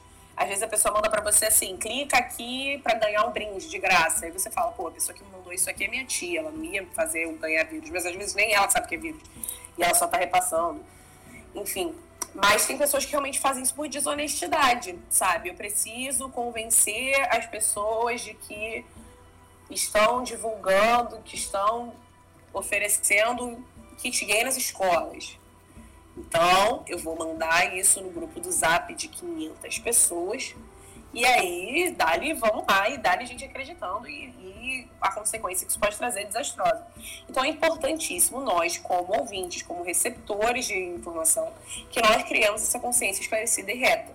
É até interessante a gente verificar como hoje em dia a gente terceiriza a função do nosso cérebro para o nosso celular, para o nosso computador. A gente não guarda muitas coisas, tudo está no computador, tudo está no celular. Então eu não preciso saber, é, não estou falando só de número de telefone, eu estou falando que eu não preciso saber sobre as verdades, porque uma pesquisada no Google eu sei o que é verdade ou não. Só que aquilo, né, são inteligências artificiais que são moldadas pelos, pelo padrão do próprio usuário. Então, assim, é, o próprio Google ele já relatou que às vezes tem gente que é assim, pesquisa a Terra é plana? A gente acho que a gente falou isso no último podcast. Tem 99 sites dizendo que não, tem um dizendo que sim. É o suficiente. A pessoa só precisa de um para concordar. O astronauta da Lua Cinza, o site astronauta da Lua Cinza disse que é verdade. Então é isso, sabe? É sobre o astronauta da Lua Cinza. Enfim, então a gente precisa cuidar disso. Criar uma, uma consciência esclarecida e reta.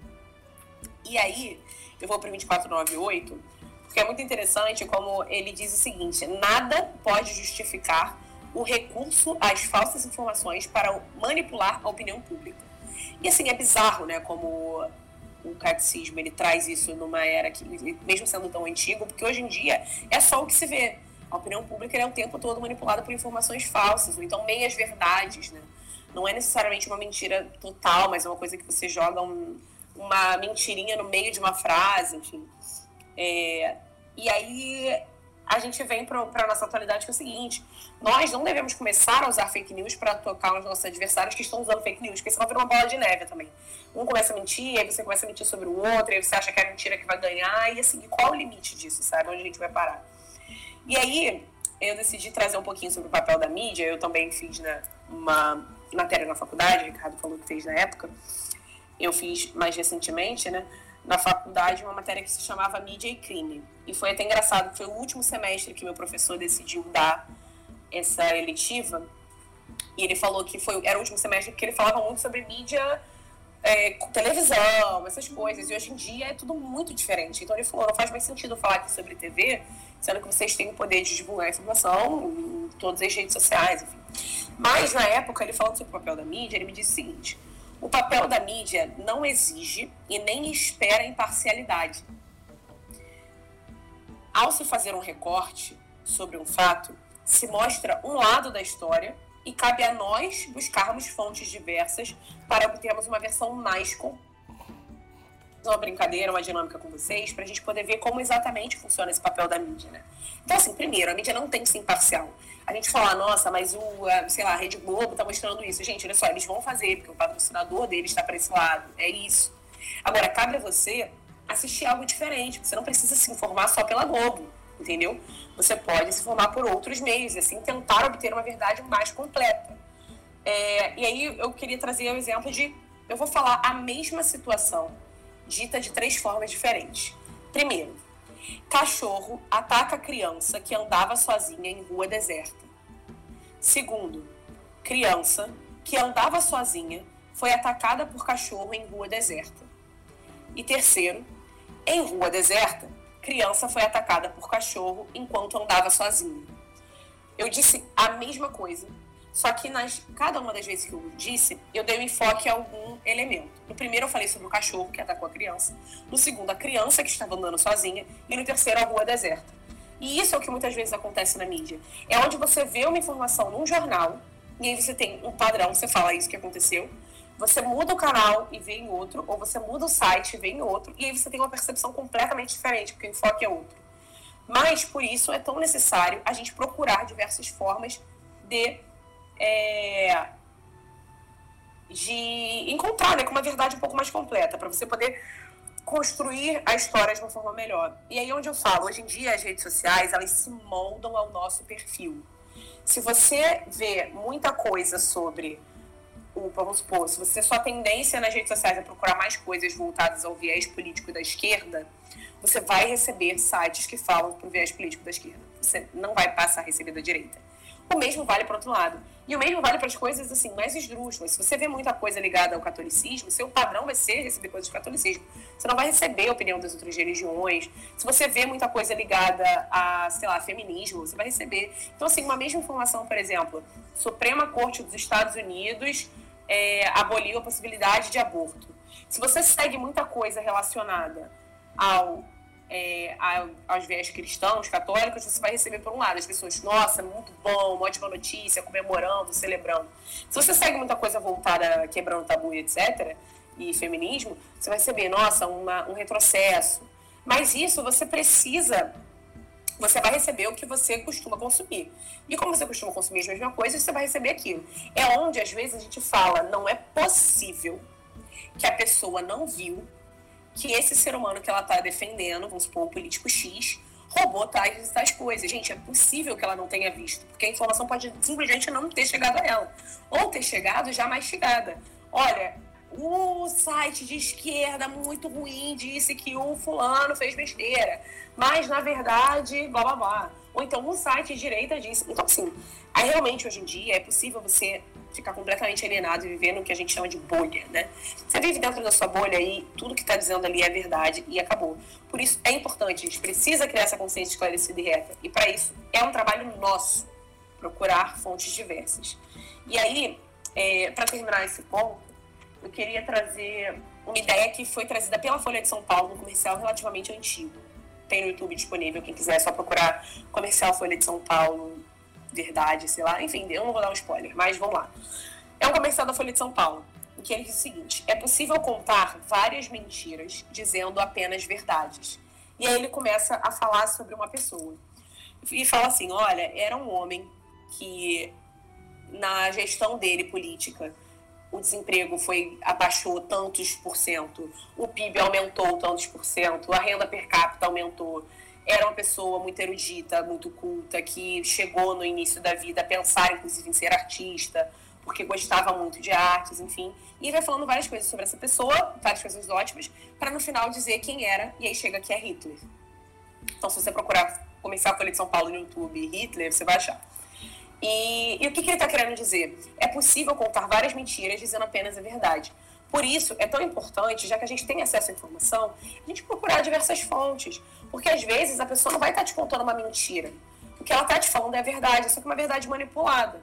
E aí eu complemento o que o Carlos trouxe sobre como a mídia às vezes, ah, se eu tenho um posicionamento político a favor da reforma da Previdência, então eu falo 50 minutos a favor, 5 minutos contra. Mas às vezes não é só isso. A mídia é usada como, como arma de discussão ideológica ela às vezes, se é a favor da reforma da Previdência, você pode reparar, na época que estava trâmite a reforma da Previdência, o que mais tinha em determinadas emissoras era programa sobre velhinho. E aí era sempre assim. Nossa, esse é o velhinho que tem 60 anos e escala a parede só com as mãos. Esse aqui é o velhinho que tem 80 anos, era uma reportagem especial de 20 minutos no Jornal de 40, que falava assim: esse é o velhinho que tem 80 anos e não quer se aposentar. Porque ele diz, eu sou muito ativo, trabalho que me faz viver.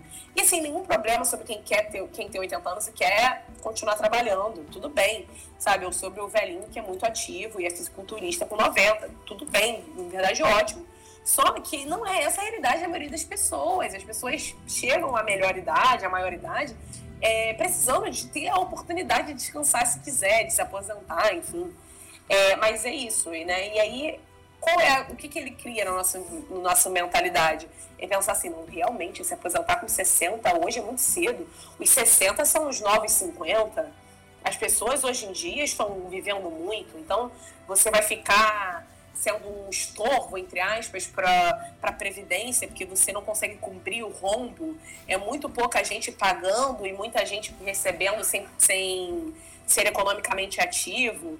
E aí você gera, enfim, esses debates, esses argumentos de uma forma que você se convence. E aí, quando você escuta, talvez, o outro lado da história, você consiga ter uma visão mais macro. Mas aí, enfim, só para voltar aqui para o que a gente está tratando, oitavo mandamento, falar sobre verdade, dizer a verdade, tomar cuidado com o que a gente escuta, o que a gente divulga, o uso dos meios sociais, não só da comunicação social, hoje em dia a gente tem a opção de comunicar.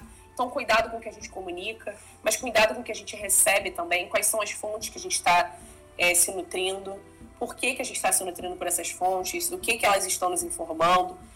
E, e é isso, sabe? Não é. A nossa discussão aqui eu acho interessante, porque a gente, em momento nenhum, fica focado em dizer, vamos lá, oitavo mandamento, o que é pecado? Porque tem muita gente que, quando busca assuntos da igreja, quer que a gente diga isso. Bom, então vamos lá. Então, espalhar fake news é pecado? Amigo, vamos lá. A gente falou isso em em outras reflexões do podcast, que Deus deu o raciocínio para o ser humano para a gente usar. Não é sobre aqui, a gente não quer aqui chegar e dizer você falar assim é errado, você falar assim é pecado. Não é isso. É sobre cada um ter a possibilidade de refletir o que eu estou fazendo contribui ou não para a salvação dos outros, contribui ou não para a minha salvação, para os planos de Deus. Se não está contribuindo, se está sendo ruim, e aí, o que você acha? É pecado ou não é? Entendeu? E aí é isso, é mais do que ser pecado ou não, é sobre contribuir para a gente viver num mundo melhor, entendeu? Fazer o paraíso já, viver o paraíso nessa terra, né? E é isso. Só pegar um gancho aqui rapidinho, que a, dois ganchos em relação ao que a Isadora falou. É, primeiro, é, em relação aos jornais, né, que eles, eles de fato dizem apenas a verdade, eles só manipulam. Eu havia falado isso anteriormente, a Isadora complementou muito bem. É, agora, é muito importante, por que, que os jornais precisam dizer a verdade? Porque eles também não podem perder credibilidade. Se eles contarem uma mentira, eles perdem a credibilidade e ninguém mais vai assistir o jornal, ninguém vai mais comprar o jornal, ninguém mais vai escutar a rádio, e aí os patrocinadores vão embora. Então não é interessante para quem financia é, um jornal que ele não tenha credibilidade. Não, é preciso que ele tenha boa fama, que ele tenha credibilidade. E para isso basta que ele diga a verdade. Então toda vez que o Jornal Nacional, por exemplo, dá alguma notícia, é, alguma informação falsa, alguma informação imprecisa, ele corrige automaticamente, rapidamente, assim que ele sabe da informação verdadeira, a informação é corrigida. É, justamente porque é, é, necessário se manter a credibilidade do Jornal Nacional, da Folha de São Paulo, do veículo que for, mesmo que haja manipulação. A credibilidade ela é fundamental. É, para que não se perca justamente o patrocínio, para que não se perca o interesse, né? E, portanto, se perca o dinheiro. Uma outra coisa que a Isadora falou que é muito importante é em relação ao excesso de informação e na falta de conhecimento. A gente tem muita informação, mas a gente não reflete sobre a informação e, em função disso, a gente não gera o conhecimento. Isso me remete muito aos tempos antigos, é, o Império Romano, a Grécia Antiga, nos momentos em que a gente era muito criativo e pouco produtivo. A gente tinha muito tempo para pintar, para cantar, para fazer teatro, para expor, expor arte ou para pensar sobre os astros, para fazer cálculo. O cálculo da Terra foi calculado pela primeira vez antes de Cristo. É o cálculo do raio da Terra, né? ou seja, com precisão muito boa. Então eles faziam cálculos astronômicos é, é, extremamente sofisticados, com equipamentos dos mais simplificados possíveis, é, naquela época. E por quê? Porque eles tinham um tempo ocioso de fato, em que eles podiam observar os astros, eles podiam desenvolver suas habilidades artísticas. É, é, então, havia naquele, naquela época muito tempo livre para que as pessoas pudessem ser criativas. Isso é muito bom para a humanidade. Hoje, o foco é na produtividade. A gente tem que ser produtivo. É, porque o nosso foco hoje é um enfoque capitalista. A gente vive num mundo capitalista. Então, o capitalismo é produção, é a maximização do lucro, é produzir o máximo para obter o máximo de lucro, para acumular, expandir e proliferar cada vez mais o capital. O capital precisa se acumular, precisa se expandir, precisa atingir novos, é, novos rumos, né? precisa atingir novos mercados. Então é necessário que a gente produza cada vez mais. Então o foco hoje é na produção. Por isso a gente tem cada vez menos criatividade. Por isso que os filmes não estão tão interessantes. Por isso que a música não está tão interessante. A gente vai falar sobre arte daqui a pouco, né? Que é o sexto tópico. E tem um gancho muito bom com isso, né? Porque a arte nossa está é, cada vez mais sem graça, cada vez mais é, é, sem criatividade mesmo.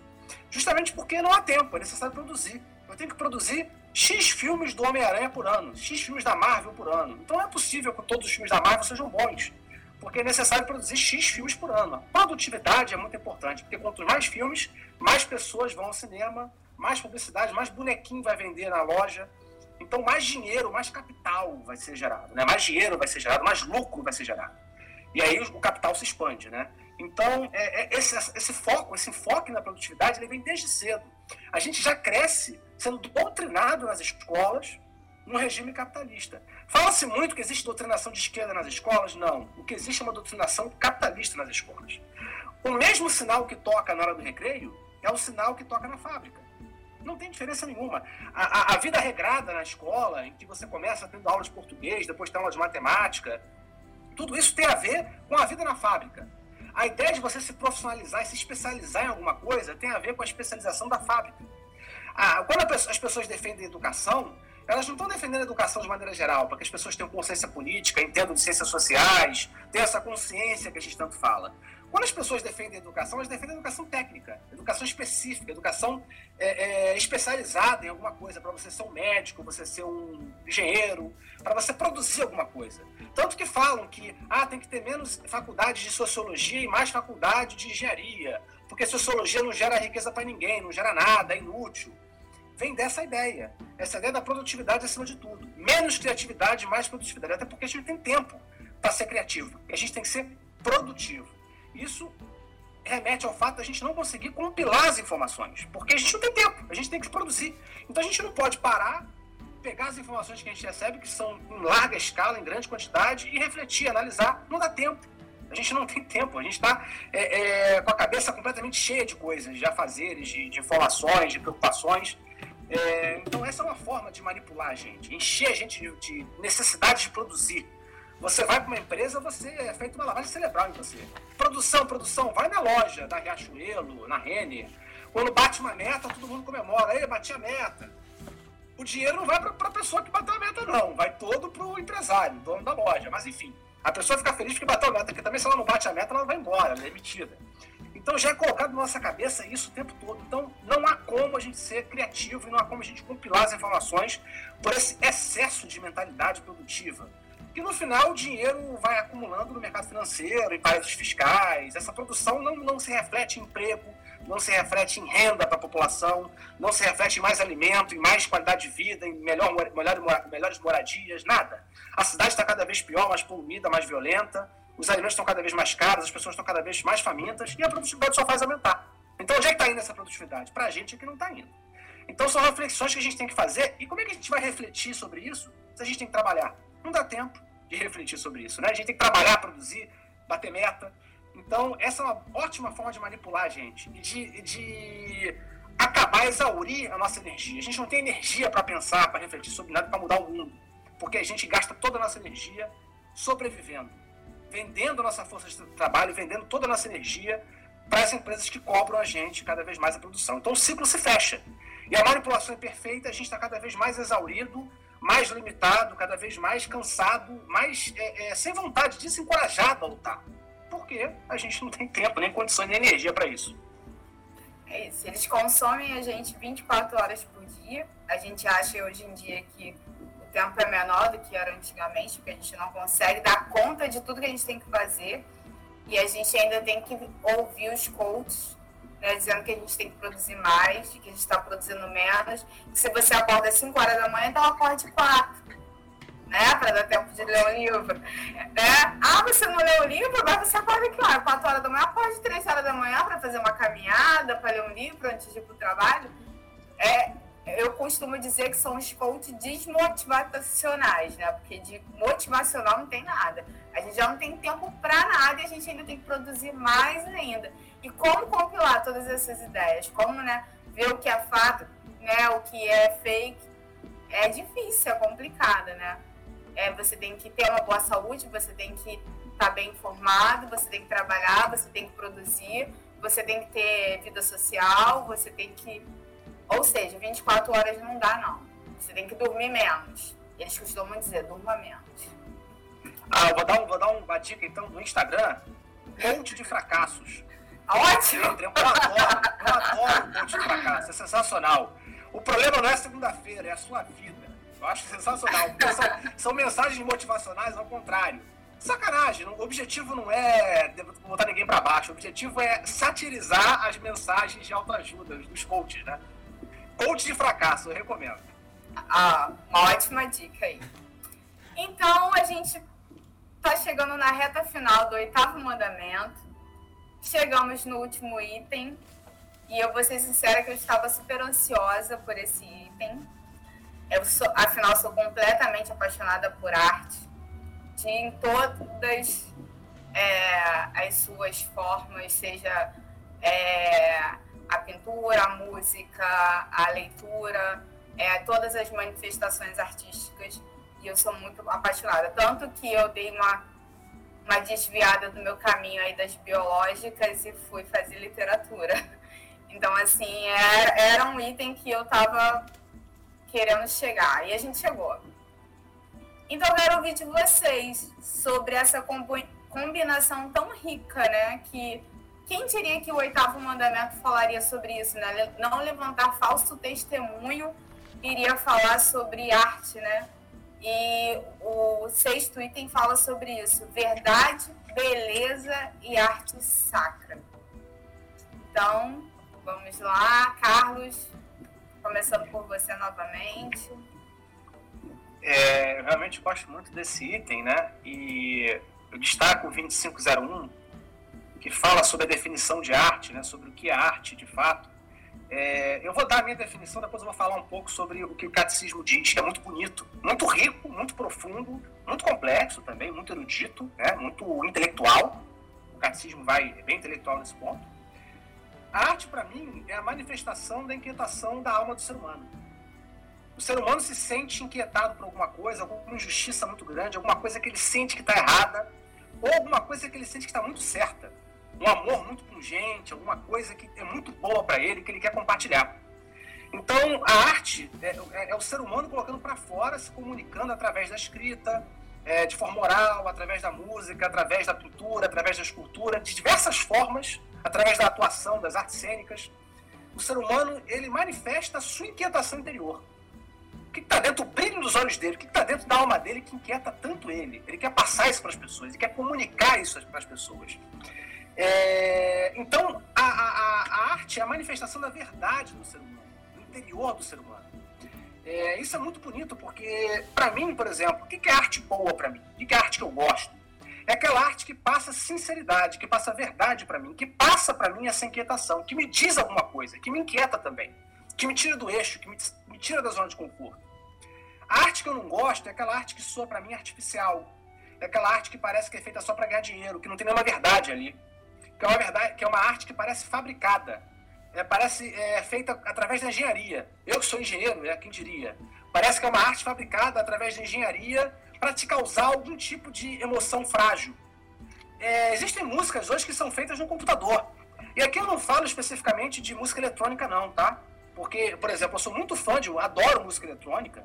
É Giovanni Giorgio, Daft Punk, Aliás, o, o Daft Punk tem uma verdade, uma sinceridade, uma alma em falar de música eletrônica que é fantástico. Inclusive, o último álbum deles, né, o último antes de eles encerrarem a parceria, né, que é um duo francês, é, eles falam bastante, eles fazem homenagens à música eletrônica e falam bastante sobre é, a história da música eletrônica. Eles fazem, inclusive, uma, uma homenagem ao Giovanni Giorgio, que foi um dos grandes expoentes da música eletrônica. Então, eu não falo especificamente sobre música criada no computador, porque a música eletrônica ela é criada através. Você substitui os instrumentos físicos por instrumentos no computador. Mas a música eletrônica é criada por humanos. Agora, existe a música que ela é criada artificialmente para fazer você se emocionar, para você fazer sentir alguma coisa específica, mas que não tem nenhuma verdade, não comunica nenhuma mensagem ali, né? É, tem uma outra música que eu gosto muito do The Smiths, que é o Panic, que ele fala em, é, inclusive, enforcar o DJ, porque ele canta música que não tem nada a ver com o que o povo dele está sentindo, né? A música que eles, que eles tocam não tem nada a ver com o que eu sinto, com a minha vida, com o meu mundo. Mais uma vez, eu não quero fazer crítica a DJs, nem tão pouco a música eletrônica, que eu adoro, mas enfim, especificamente ele, ele conta essa ideia de que é uma música que para ele, né, pro Morrison, é uma música que não traz uma verdade, que não fala sobre os anseios do povo dele. Eu acho, por exemplo, o sertanejo uma coisa assim fantástica. Eu sou muito favorável ao sertanejo raiz, do Nick Tinoco, até, até chegando mais ou menos no, no, no, no é, Chororó. Porque é uma música que fala dos anseios, da verdade daquele povo do interior do Brasil. Né? Então é muito bonita, as músicas são muito bonitas. Já o sertanejo universitário é um pouco diferente. Já é uma música mais fabricada, mais feita para o pessoal beber. É uma música que não fala coisa com coisa, enfim. Já não me traz nada. Agora, essa questão de trazer alguma coisa, alguma verdade ou não, vai muito da pessoa. É uma coisa muito pessoal. Depende das suas, das suas experiências. Eu cresci desde cedo ouvindo música, é, é música popular brasileira. Então eu escuto sertanejo universitário hoje, não me diz nada, não me passa nada. Mas para algumas pessoas passa. Vai da experiência de cada um, vai da vivência de cada um. Você vai, o, o artista ele vai passar a inquietação dele para você, mas cada pessoa vai perceber a arte de maneira diferente. Essa percepção da arte, essa interpretação da arte, vai da experiência, da vivência, do conhecimento que cada um tem até, até aquele momento. Então é uma coisa muito pessoal. É, é, e, e, o que a igreja vai dizer? O que o catecismo vai dizer nesse item 2501? Ele compara a arte à ação de Deus no mundo. Por quê? Quando Deus criou o mundo e nos criou a imagem e semelhança dele, Deus se embasou em quê? Deus foi inspirado na verdade e no amor. E a arte do ser humano também é inspirada na verdade e no amor. Então, o mundo, a criação, a natureza, os seres humanos são a arte de Deus. Olha só que coisa bonita. Então, é, a manifestação da verdade do homem é justamente a arte e a arte de Deus é justamente a nossa criação. Né? Então, por isso que a igreja vai comparar a nossa arte humana com, claro que não vai colocar no mesmo pé de igualdade, vai fazer uma, um paralelo né, entre a arte humana e a arte de Deus, a criação de Deus. Né? É, ele fala sobre a riqueza interior do ser humano, né? que é justamente o que a arte vai passar, vai transbordar, a riqueza interior do ser humano. Por fim, sobre os itens 2502 e 2503, ele fala sobre a arte sacra. É, isso é uma coisa muito importante, porque ele diz que a arte sacra leva o homem à adoração. A gente não adora imagens. A imagem, a arte sacra, ela comunica visualmente a fé. Ela nos exorta a, através daquela arte que é limitada, alcançar a adoração ao que é transcendental. No caso, a Deus.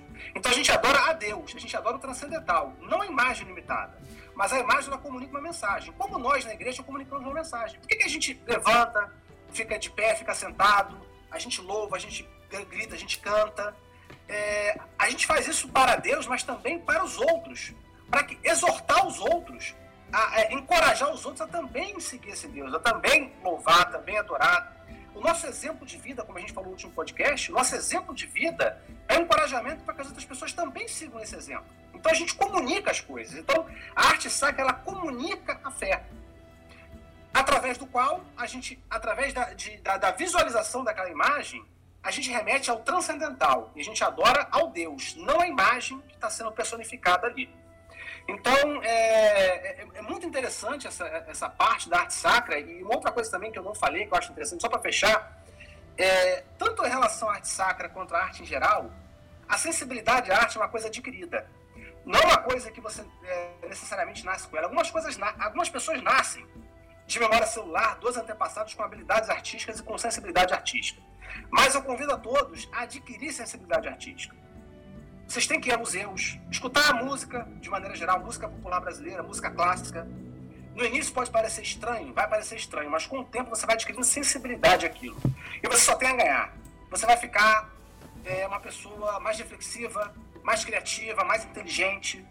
E o mundo só tem a ganhar com isso. Então, eu, eu encorajo a todos para que adquiram essa sensibilidade. Eu não tinha sensibilidade nenhuma para artes visuais, principalmente para pintura, para cinema, para escultura. Eu comecei a frequentar museus, comecei a assistir filmes, eu comecei a adquirir sensibilidade. Hoje eu tenho muito mais sensibilidade, hoje eu consigo chorar vendo uma pintura. No passado eu não conseguia. Né? Então é uma coisa adquirida. Adquiram isso que só vai enriquecer vocês e vai enriquecer as pessoas à sua volta.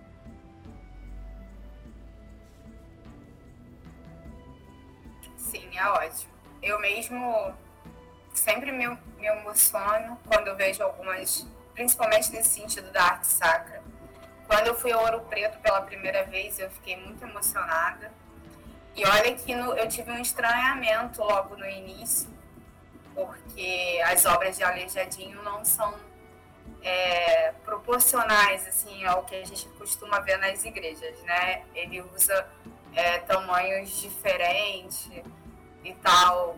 É, não, não saberia explicar isso, mas mesmo esse, estranha, esse estranhamento me causou algo bem, bem sensível, assim, eu fiquei bem emocionada. E ouvir música é maravilhoso. Tem domingo que às vezes eu tiro falo, não vou fazer nada. Boto o Clube da Esquina, boto algumas músicas que eu gosto de ouvir, fico ouvindo, pego um livro e aquilo dali para mim é maravilhoso. É como se eu tivesse saída e fazer um mega passeio. Para mim é muito satisfatório, assim. Gostaria. E o meu pai era muito musical, né? Eu cresci ouvindo Maria Bethânia, cresci ouvindo, como o Carlos falou, MPB, eu cresci ouvindo muitas coisas boas. Então a gente. Hoje em dia eu não deixo de ouvir algumas coisas que não são boas também, não. Tanto porque faz parte do dia a dia e tudo, mas ao mesmo tempo eu, eu deixo guardadas as minhas horas para ouvir algumas coisas que eu gosto e que estão na minha seleção. Ricardo, e você? O que, que você tem a ver? O que, que você tem a falar sobre isso? Verdade e arte, e arte sacra? Eu acho que o Carlos falou muito bem. Eu vou só falar de outra forma, na verdade, né? Eu, quando li esse item aqui, eu, fiquei, eu li mais tarde, né? eu não li na, é, antes, como eu falei com vocês, mas ele é muito profundo realmente, ele é muito bonito.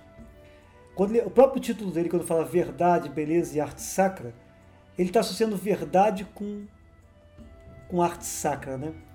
E aí eu percebi na leitura desse texto que parece né, que ele quer dizer o seguinte, que a arte não é uma mera ação humana opcional.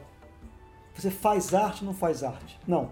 Mas aqui ela é uma necessidade humana. Como ele falou, existe dentro do ser humano uma verdade e que ele tem que expressar. Essa verdade, nós vimos no episódio passado, é Deus. Então existe uma verdade que tem até um certo ponto que ele diz que essa verdade ela é indizível. No texto lá no nesse parte 6, no momento que ele fala que a verdade é algo indizível, acho que é o 2500.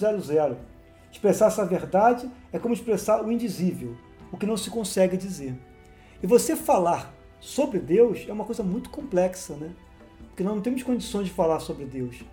Então aí entra a arte. É você expressar pela arte esse Deus. E é, até Santo Agostinho diz né, que por que, que é essa necessidade? Santo Agostinho diz o seguinte, que o coração do homem vive inquieto e só em Deus ele vai se acalmar, ele vai se encontrar de novo. Então há uma necessidade no ser humano do divino, né, do transcendente. E ele não consegue expressar isso de forma alguma. Como é que ele expressa? Pela arte. E aí vem um, um fato mais que eu acho bem legal, né? Que a arte é um dom. A arte é um dom. Então Deus dá o dom ao ser humano, dá a capacidade ao ser humano dele poder expressar o quê? O próprio Deus.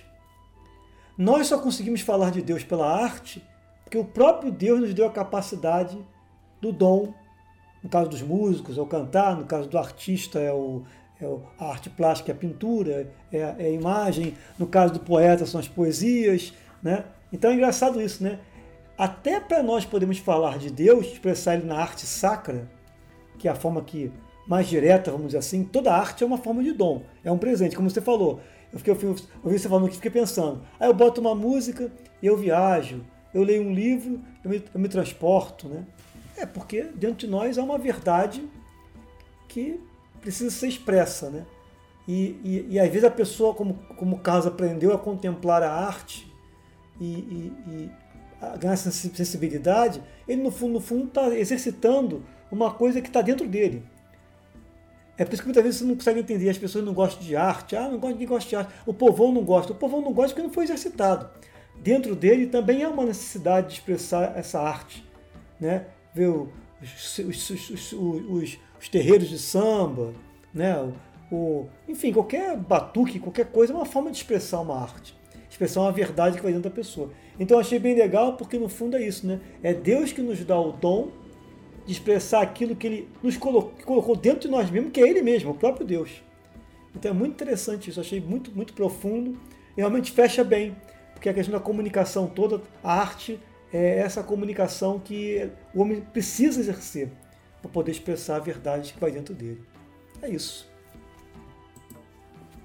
Nossa, você falou muito bem. As, as pessoas costumam dizer, ah, o povo não gosta de arte. Não gosta porque não tem acesso, né? Não tem acesso à cultura. Quando fazem algo para é, para eles é algo às vezes que não é. Tipo assim, eu não, eu não tô justificando, eu nunca fui lá no Museu do Amanhã, nunca entrei. Mas é um museu tão grande, tudo podia ser tipo o MASP de São Paulo, que tem obras, que tem coisas bacanas, mas eles usaram o museu para falar legal sobre o meio ambiental, sobre ecologia e tudo. Mas eu acho que poderia ter mais infraestrutura para a arte em si, né? para desenvolver essa arte no, nas pessoas. Como que elas vão ter acesso? Elas acabam tendo acesso àquilo que é fácil para elas, né? o que é aquilo que é do cotidiano delas. O funk, o grafite, que é também uma manifestação de arte, né? arte da periferia. Então, assim, não é que eles não gostem de arte, é que eles não têm acesso a determinados tipos de arte. Hein, Bia? Eu tenho uma professora minha, que ela no curso de pós-graduação, de mestrado lá, doutorado, ela faz um estudo, uma das linhas de pesquisa dela é teologia e literatura. Você vai dizer, mas, pô, mas como é que pode isso? Não pode. Eles conseguem encontrar na literatura Deus falando, né? se expressando. Isso de várias formas, né? Não é só em filmes religiosos, não. Em filmes, em, em livros, em literatura comum, entendeu? É por isso que eu perguntei você um dia eu conversei com você, me dá uma dica de leituras, de livros bons, né? E tem vários livros interessantes que falam de situação da América Latina, por exemplo, dos indígenas, que, trans, que transmitem uma mensagem bonita, teológica profunda, né? Então tem isso sim. É, é, deixa eu só fazer um paralelo rapidinho, que vocês falaram uma coisa muito interessante. É, existe esse conflito entre a arte erudita e a arte popular, né? Antigamente, o chorinho era considerado algo marginalizado. Hoje, o chorinho já é uma coisa muito bacana, né? Antigamente, o chorinho vinha em contraponto à arte erudita do passado, né? E o chorinho era uma coisa do povão, da ralé. Hoje, o funk assume essa posição, no, na, no caso da música. Ah, o funk tem uma estética muito ruim, só fala bobagem. Mas o funk é a realidade da, da, da população. E esse anseio de expressar arte, todo mundo tem, de fato, como o Ricardo colocou. Então, cada um vai expressar como pode, com os recursos que tem, né? O, rap das armas é uma coisa fantástica, por exemplo, né? que, é um, que é um rap que mostra a realidade daquele momento, daquela situação das favelas. Tem muita verdade ali. Você pode não concordar com o que está sendo dito, mas tem muita verdade ali. Também no funk, que mostra excesso de cunho sexual, há uma verdade naquilo ali. Há um excesso de cunho sexual, às vezes, rolando nas favelas. O que, que é isso? Como é que isso funciona? É a expressão de arte deles, entendeu? Então, é, para mim, o que, o que, eu acho, né? Eu nem, eu nem vejo muito essa questão, o pessoal fala dessa questão de erudito, não erudito. Para mim, é questão de ser sincero ou não. Eu acho o funk muito sincero. Eu gosto do funk, por exemplo. Agora, o sertanejo universitário já é diferente, porque já é criado em laboratório por empresários. Isso é uma coisa diferente. Minha opinião, tá? Só minha opinião. Mas essa questão, assim, é, de ser erudito ou não, as pessoas levam para esse lado. Ah, o funk é uma porcaria porque não é erudito.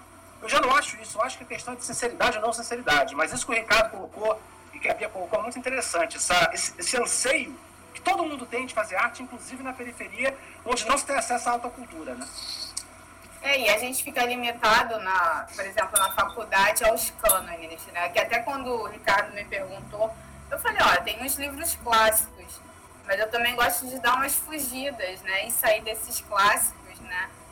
Do cânone brasileiro, porque a gente consegue ver muita verdade e em livros escritos por, por coletivos, pelo Islã das Minas de São Paulo, que fazem poesias maravilhosas para essas mulheres pretas de periferia, entendeu? Que, que passam por uma realidade totalmente diferente.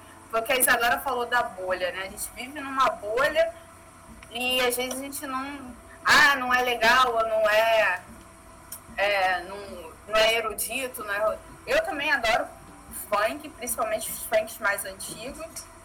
É, grafite eu gosto, não são todos, mas eu gosto e, sei que é uma manifestação artística. É, e acredito muito né, na força da literatura da periferia. A periferia está vindo com tudo na, na literatura, com o Islã, das Minas, com várias pessoas escrevendo. A gente tem a Evaristo, é, Evaristo Conceição com o Quarto do Despejo, que é maravilhoso, é um livro que eu acho que todo mundo tem que ler, entendeu? É, que fala sobre isso, sabe? sabe? Fala sobre uma mulher de favela que precisou criar os filhos catando e colhendo lixo nas ruas e que tinha um dom para literatura excepcional, assim, né? Então, assim, é, descoberta por um jornalista, então Quarto do Despejo, fica a minha dica aí, para quem puder ler. É, eu achei muito interessante isso que vocês trataram. E eu também achei o, o, o item muito bonito, né? O item 6. Eu também gosto muito de arte de uma forma geral e tento estar imersa o máximo possível, né? A gente estava com a ideia de gravar alguns pedaços desse podcast né, de hoje, eu não sei se, se foi gravado, enfim. Ah, só, desculpa, é, Isadora, só para corrigir que eu dei a autora diferente, é Maria Conceição. Eu botei a, é a Maria Conceição de Jesus. Carolina Maria de Jesus, desculpa que eu tô confundindo a Evaristo, mas é Carolina Maria de Jesus, quarto de despejo. Tá, okay. Desculpa te cortar. Não, tudo bem. E aí, eu tô fazendo, comentando com vocês, enfim, conversando aqui no podcast e pintando ao mesmo tempo, porque é uma coisa que eu gosto muito de fazer, enfim. E eu acho muito bonito no 2501, quando o catecismo diz que a arte é uma superabundância gratuita da riqueza interior do ser humano. Então, no caso, é aquela sensação de que você tem uma riqueza interior que transborda, e é isso que é a arte, esse transbordar da riqueza interior do ser humano. Acho essa visão muito bonita. E sobre a arte sacra, assim, fora que vocês já trataram, né, essa questão de adoração, o Carlos falou bastante sobre a gente não adorar a imagem, enfim, tem um sentido, né, para as imagens na Igreja Católica que é muito interessante, porque é uma igreja muito antiga, né? Então, é a mais antiga, no caso, né, como igreja. E naquela época lá, bem antigamente, na época de Jesus e até, enfim, Idade Média, etc., a leitura não era de fácil acesso, eram muito poucas pessoas que tinham acesso à leitura. E a própria palavra de Deus, ela não era divulgada de forma completamente ampla. Então, quem tinha acesso mesmo à Bíblia, enfim, à leitura daquilo, eram os clérigos. E as pessoas tinham acesso ao que era dito nos sermões, porque inclusive a Bíblia era em latim. A Bíblia é ótima, né? A Bíblia também, mas enfim, a missa era em latim. Então você só sabia o que era dito no sermão, que era na sua língua. E o acesso que você tinha à palavra de Deus era pela, enfim, pela, pela voz de outra pessoa. Mas também, para além disso, as pessoas não podiam mesmo ler, porque não eram letradas, né? não eram alfabetizadas. Então, as imagens, elas serviam para manter as pessoas. No momento que você entra na igreja, você vê, se depara com diversas representações. Então, muito para além das imagens de santos, né, das esculturas, você tinha uma pintura representando o batismo de Jesus. Você tinha um ícone de Nossa Senhora carregando um bebezinho. E aí você olhava e via que aquele ícone de Nossa Senhora tinha uma auréola, que quais eram as diferenças entre um ícone e outro, por que que enfim, e aí você via em diversas pinturas, diversas representações. Então é muito democrático, porque todo mundo que pode ver vai ter uma ideia do que se trata aquilo. Então é isso que tem nesse lugar. A gente olha para frente, tem uma cruz com um homem crucificado, enfim, muitas vezes machucado na própria representação da cruz. O que, que isso quer dizer? O que, que eu estou vendo aqui? Qual o espanto que isso me causa? Por que, que eu estou espantado com isso? E tudo isso é muito interessante, né? Para tornar mais democrático. Tem até uma, uma história interessante que eu sempre trago quando se fala sobre adorar a imagem. Minha família é muito ecumênica, né? Minha avó é candomblessista e minha madrinha, que no caso é minha tia, e a família dela são protestantes, né? Minha família é católica. E por serem protestantes, eles têm toda essa ideia de que católico, católico, católico adora imagem. E eu tenho uma prima que sempre foi muito curiosa por essas questões sobre adoração, enfim. E aí uma vez ela aqui vindo aqui em casa, aqui a gente tem um aparador aqui em casa que tem diversas imagens, né? Como se fosse um altar. E aí ela vendo as imagens, ela ficou tipo, Dodora, eu não tô entendendo o que que, você, o que que é isso, assim, se você pudesse me explicar, se não é adora imagem, mas tem um monte de imagem, enfim. E eu falei, Lara, vamos lá, vou te explicar. E eu falando o nome dos outros. É, Lara, vou te explicar. É, aqui, ó, essa aqui é a imagem de Nossa Senhora de Fátima, essa aqui é Santa Clara, essa aqui é Nossa Senhora de Guadalupe, Nossa Senhora Aparecida, São Judas Tadeu. E nesse altar também tem uma foto da minha família, né, do nosso núcleo mais próximo, que nós somos sete mulheres. Então tem a nossa foto. E eu falei, ah, essa aqui é fulana, Beltrana, apresentei meus amigos a ela, e falei assim, é, e essa aqui é a nossa família. Aí ela virou para mim e falou assim: o nome dessa imagem é Nossa Família, que ela achou que era uma imagem de uma senhora que estava do lado, era Nossa Família, mano. Falei, não, Lara, essa aqui é a nossa família, essa aqui é a Nossa Senhora de, sei lá, Aparecida. Mas essa foto aqui é a nossa família. O que eu tô querendo dizer é o seguinte: ao mesmo tempo que eu tenho diversas imagens que me remontam a, por exemplo, títulos marianos, que não são diversas Nossas Senhoras, é uma só. Mas qual é o significado? Por que, que eu tenho Fátima e Aparecida e Guadalupe? Por que, que são três é, aparições, enfim? Porque cada uma delas te conecta com algum ponto, né? Te conecta com alguma outra coisa, com alguma mensagem. Então, em Fátima, seu imaculado, o coração triunfará, é essa mensagem de paz que tem né, em Fátima, a mensagem de esperança, de tranquilidade, de prosperidade que a gente vê com Aparecida, uma mensagem de solidariedade que a gente tem com Nossa Senhora de Guadalupe, porque ela, enfim, com toda essa relação que ela tem com a cultura, né, a Azteca, quando tem a aparição. Então, assim, é, e ao mesmo tempo eu também tenho a imagem da minha família ali do lado. Por quê? Porque quando eu vejo minha família, me remete a várias coisas sobre a forma de viver da minha avó, que isso me lembra da, da força das minhas primas, das, enfim, da minha tia, da minha mãe. E é isso, assim, sabe? As imagens, elas nos ajudam a nos conectar com outras coisas. É até engraçado, porque na filosofia, lá nessa época Sócrates, Aristóteles, quando eles faziam a pirâmide social, os artistas eram, tipo, a base, eram os piores, eram os menores, porque eles traziam uma representação do que é ideal. Eles dividiam né, o mundo entre o ideal e o que é o físico, né? E eles faziam, é assim, existe o que a gente vê. Eu posso ter uma cadeira Isadora. Eu tenho a pintura de uma cadeira. É Mimes, né? Mimes. Isso, ah, é. Cópia, Mimes, Mimes a imitação. É. Né? Eu tenho uma cadeira e eu tenho a pintura de uma cadeira. E ele ficava, por que eu quero a pintura de uma cadeira? Ela não serve para nada. Ela não é uma cadeira, ela não serve para sentar, não serve para nada. Então, assim, o que o artista faz é uma baboseira, uma porcaria, não serve para nada. Enfim. Mas, é, mas na verdade não, né? Tudo bem que você pode não ver sentido na representação de uma cadeira, mas as imagens elas nos remontam a muitas coisas, né? E é isso, assim, eu acho interessante até a gente avaliar, como desde o princípio a igreja se preocupou com isso. As pessoas, é muito é, interessante como a Bia retratou a, o choque dela ao ver as esculturas quando entrou nas imagens. Eu trabalho no centro, né, faço estágio hoje no centro, e o centro é maravilhoso para quem é católico, né, porque tem uma igreja em cada esquina. E todas as vezes que eu passo por uma igreja, eu entro e sempre me impressiona, porque assim, são as imagens mais diversas que a gente pode ver. E é isso, assim, e fora admiração, você consegue realmente adorar a Deus. Eu lembro que uma vez eu fui numa igreja que mostra, que tinha pintada, eu não, eu não vou lembrar agora qual era a paróquia, que tinha pintado sobre os evangelistas. E aí cada evangelista tinha um animal, né, de representação. Aí foi vendo isso, eu fiquei, tipo, eu lembrei sobre isso, enfim, vendo a imagem. E é isso, assim, é, a gente consegue ter muito contato com a verdade, com a adoração, através das imagens que a gente vê também, da arte. É muito bom. É, e é isso mesmo que a Isadora falou, né? Para os filósofos antigos, a arte era o que estava mais longe da verdade, né? Porque, na verdade, a arte para eles é representação, não é a verdade. Tem até um símbolo que eles falam, é do cachimbo, né? que ele até faz, isso não é um cachimbo, né? Que é a foto do cachimbo. E o artista também sempre foi perseguido, né? Pelos filósofos.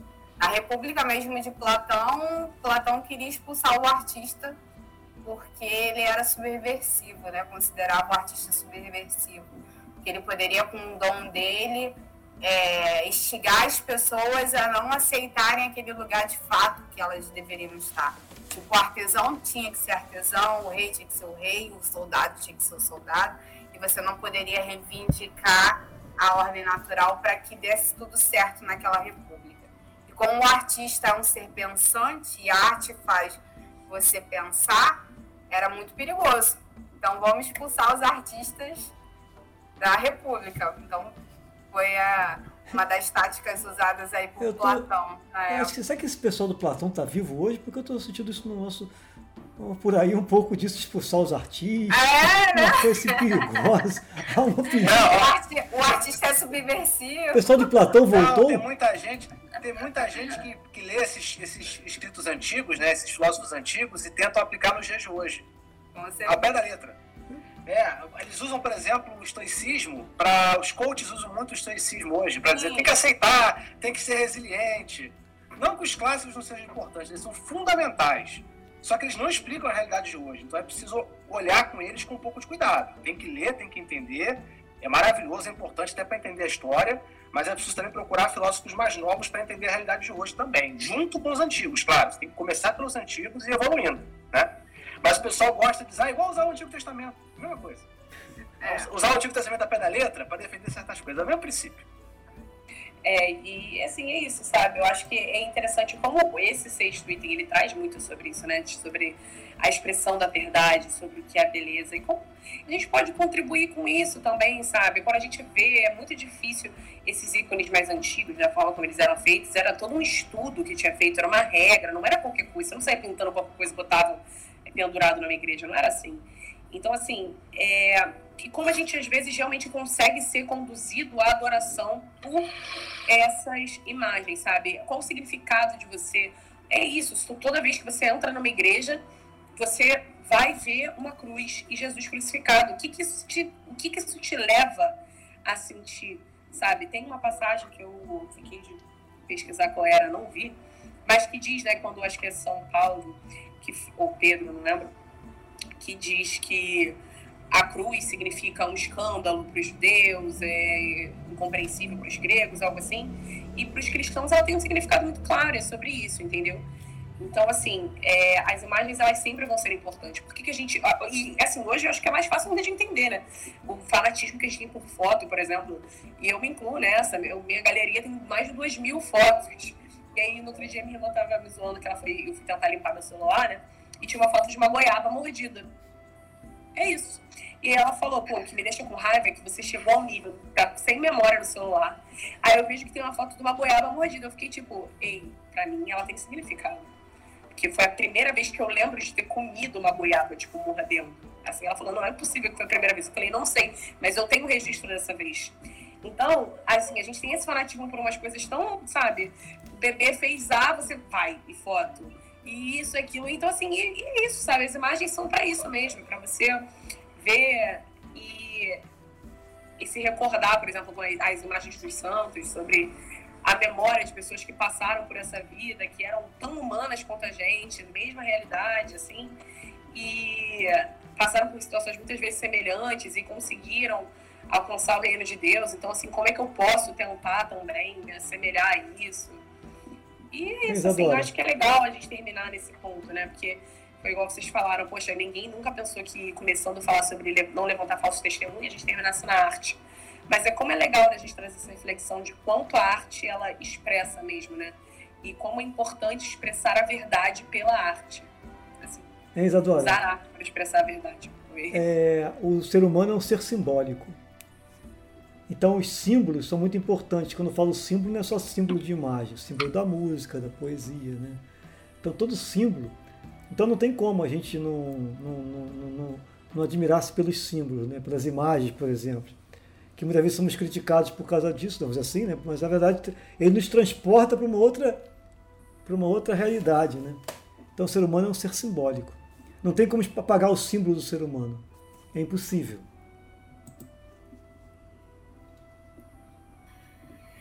Sim, foi muito bom. Vocês querem acrescentar mais alguma coisa, gente? Não. Não? Não, não. Podemos dar como concluído o oitavo mandamento? Estou satisfeito. Está satisfeito? é, na verdade, agora que eu me lembrei um detalhe, que o, ah. no sexto item, o Catecismo traz no ponto 2503 também, que deve ser afastado do culto tudo que não é verdadeiramente sacro. E a gente ficou meio que no embate né, na hora de trazer sobre o roteiro, o que, que era verdadeiramente sacro, o que o catecismo estava querendo dizer com isso, e não achei uma resposta, não sei, vocês também não devem ter achado. Mas, assim, eu acho como é interessante a gente poder ter tratado também que é isso, assim, a gente poder expressar, já que se a gente se propõe a fazer uma arte sacra, que a gente faça buscando mostrar efetivamente qual é a mensagem de Deus. Independente da arte que a gente produzir, que seja levando a verdade, né? Que foi o que vocês trataram sobre a música, se ela está dizendo sobre arma, violência, sobre, enfim, qualquer coisa que ela está retratando, se for a verdade, então é isso, ela é verdadeira e ela está é, sendo fiel ao que ela retrata, né? E é isso na arte sacra que a gente possa, assim, afastar do culto o que não está verdadeiramente ligado à vontade de Deus, a ao que Jesus pregou, enfim, e buscar voltar a nossa atenção ao que nos aproxima dele. Perfeito. Mais alguém? Isso aí dá um podcast separado. Vamos fazer é. um podcast só sobre isso aí. Dá mesmo. Vamos deixar sendo nos próximos capítulos. Quero agradecer a vocês, meus amigos, mais um encontro. Foi bom, demorou, mas a gente fez um bom encontro aí. Finalizamos o oitavo mandamento. Não levantarás falso testemunho contra o teu próximo. Quero agradecer também a todos os ouvintes, né, que demandam um tempo nessa correria do dia a dia para nos ouvir.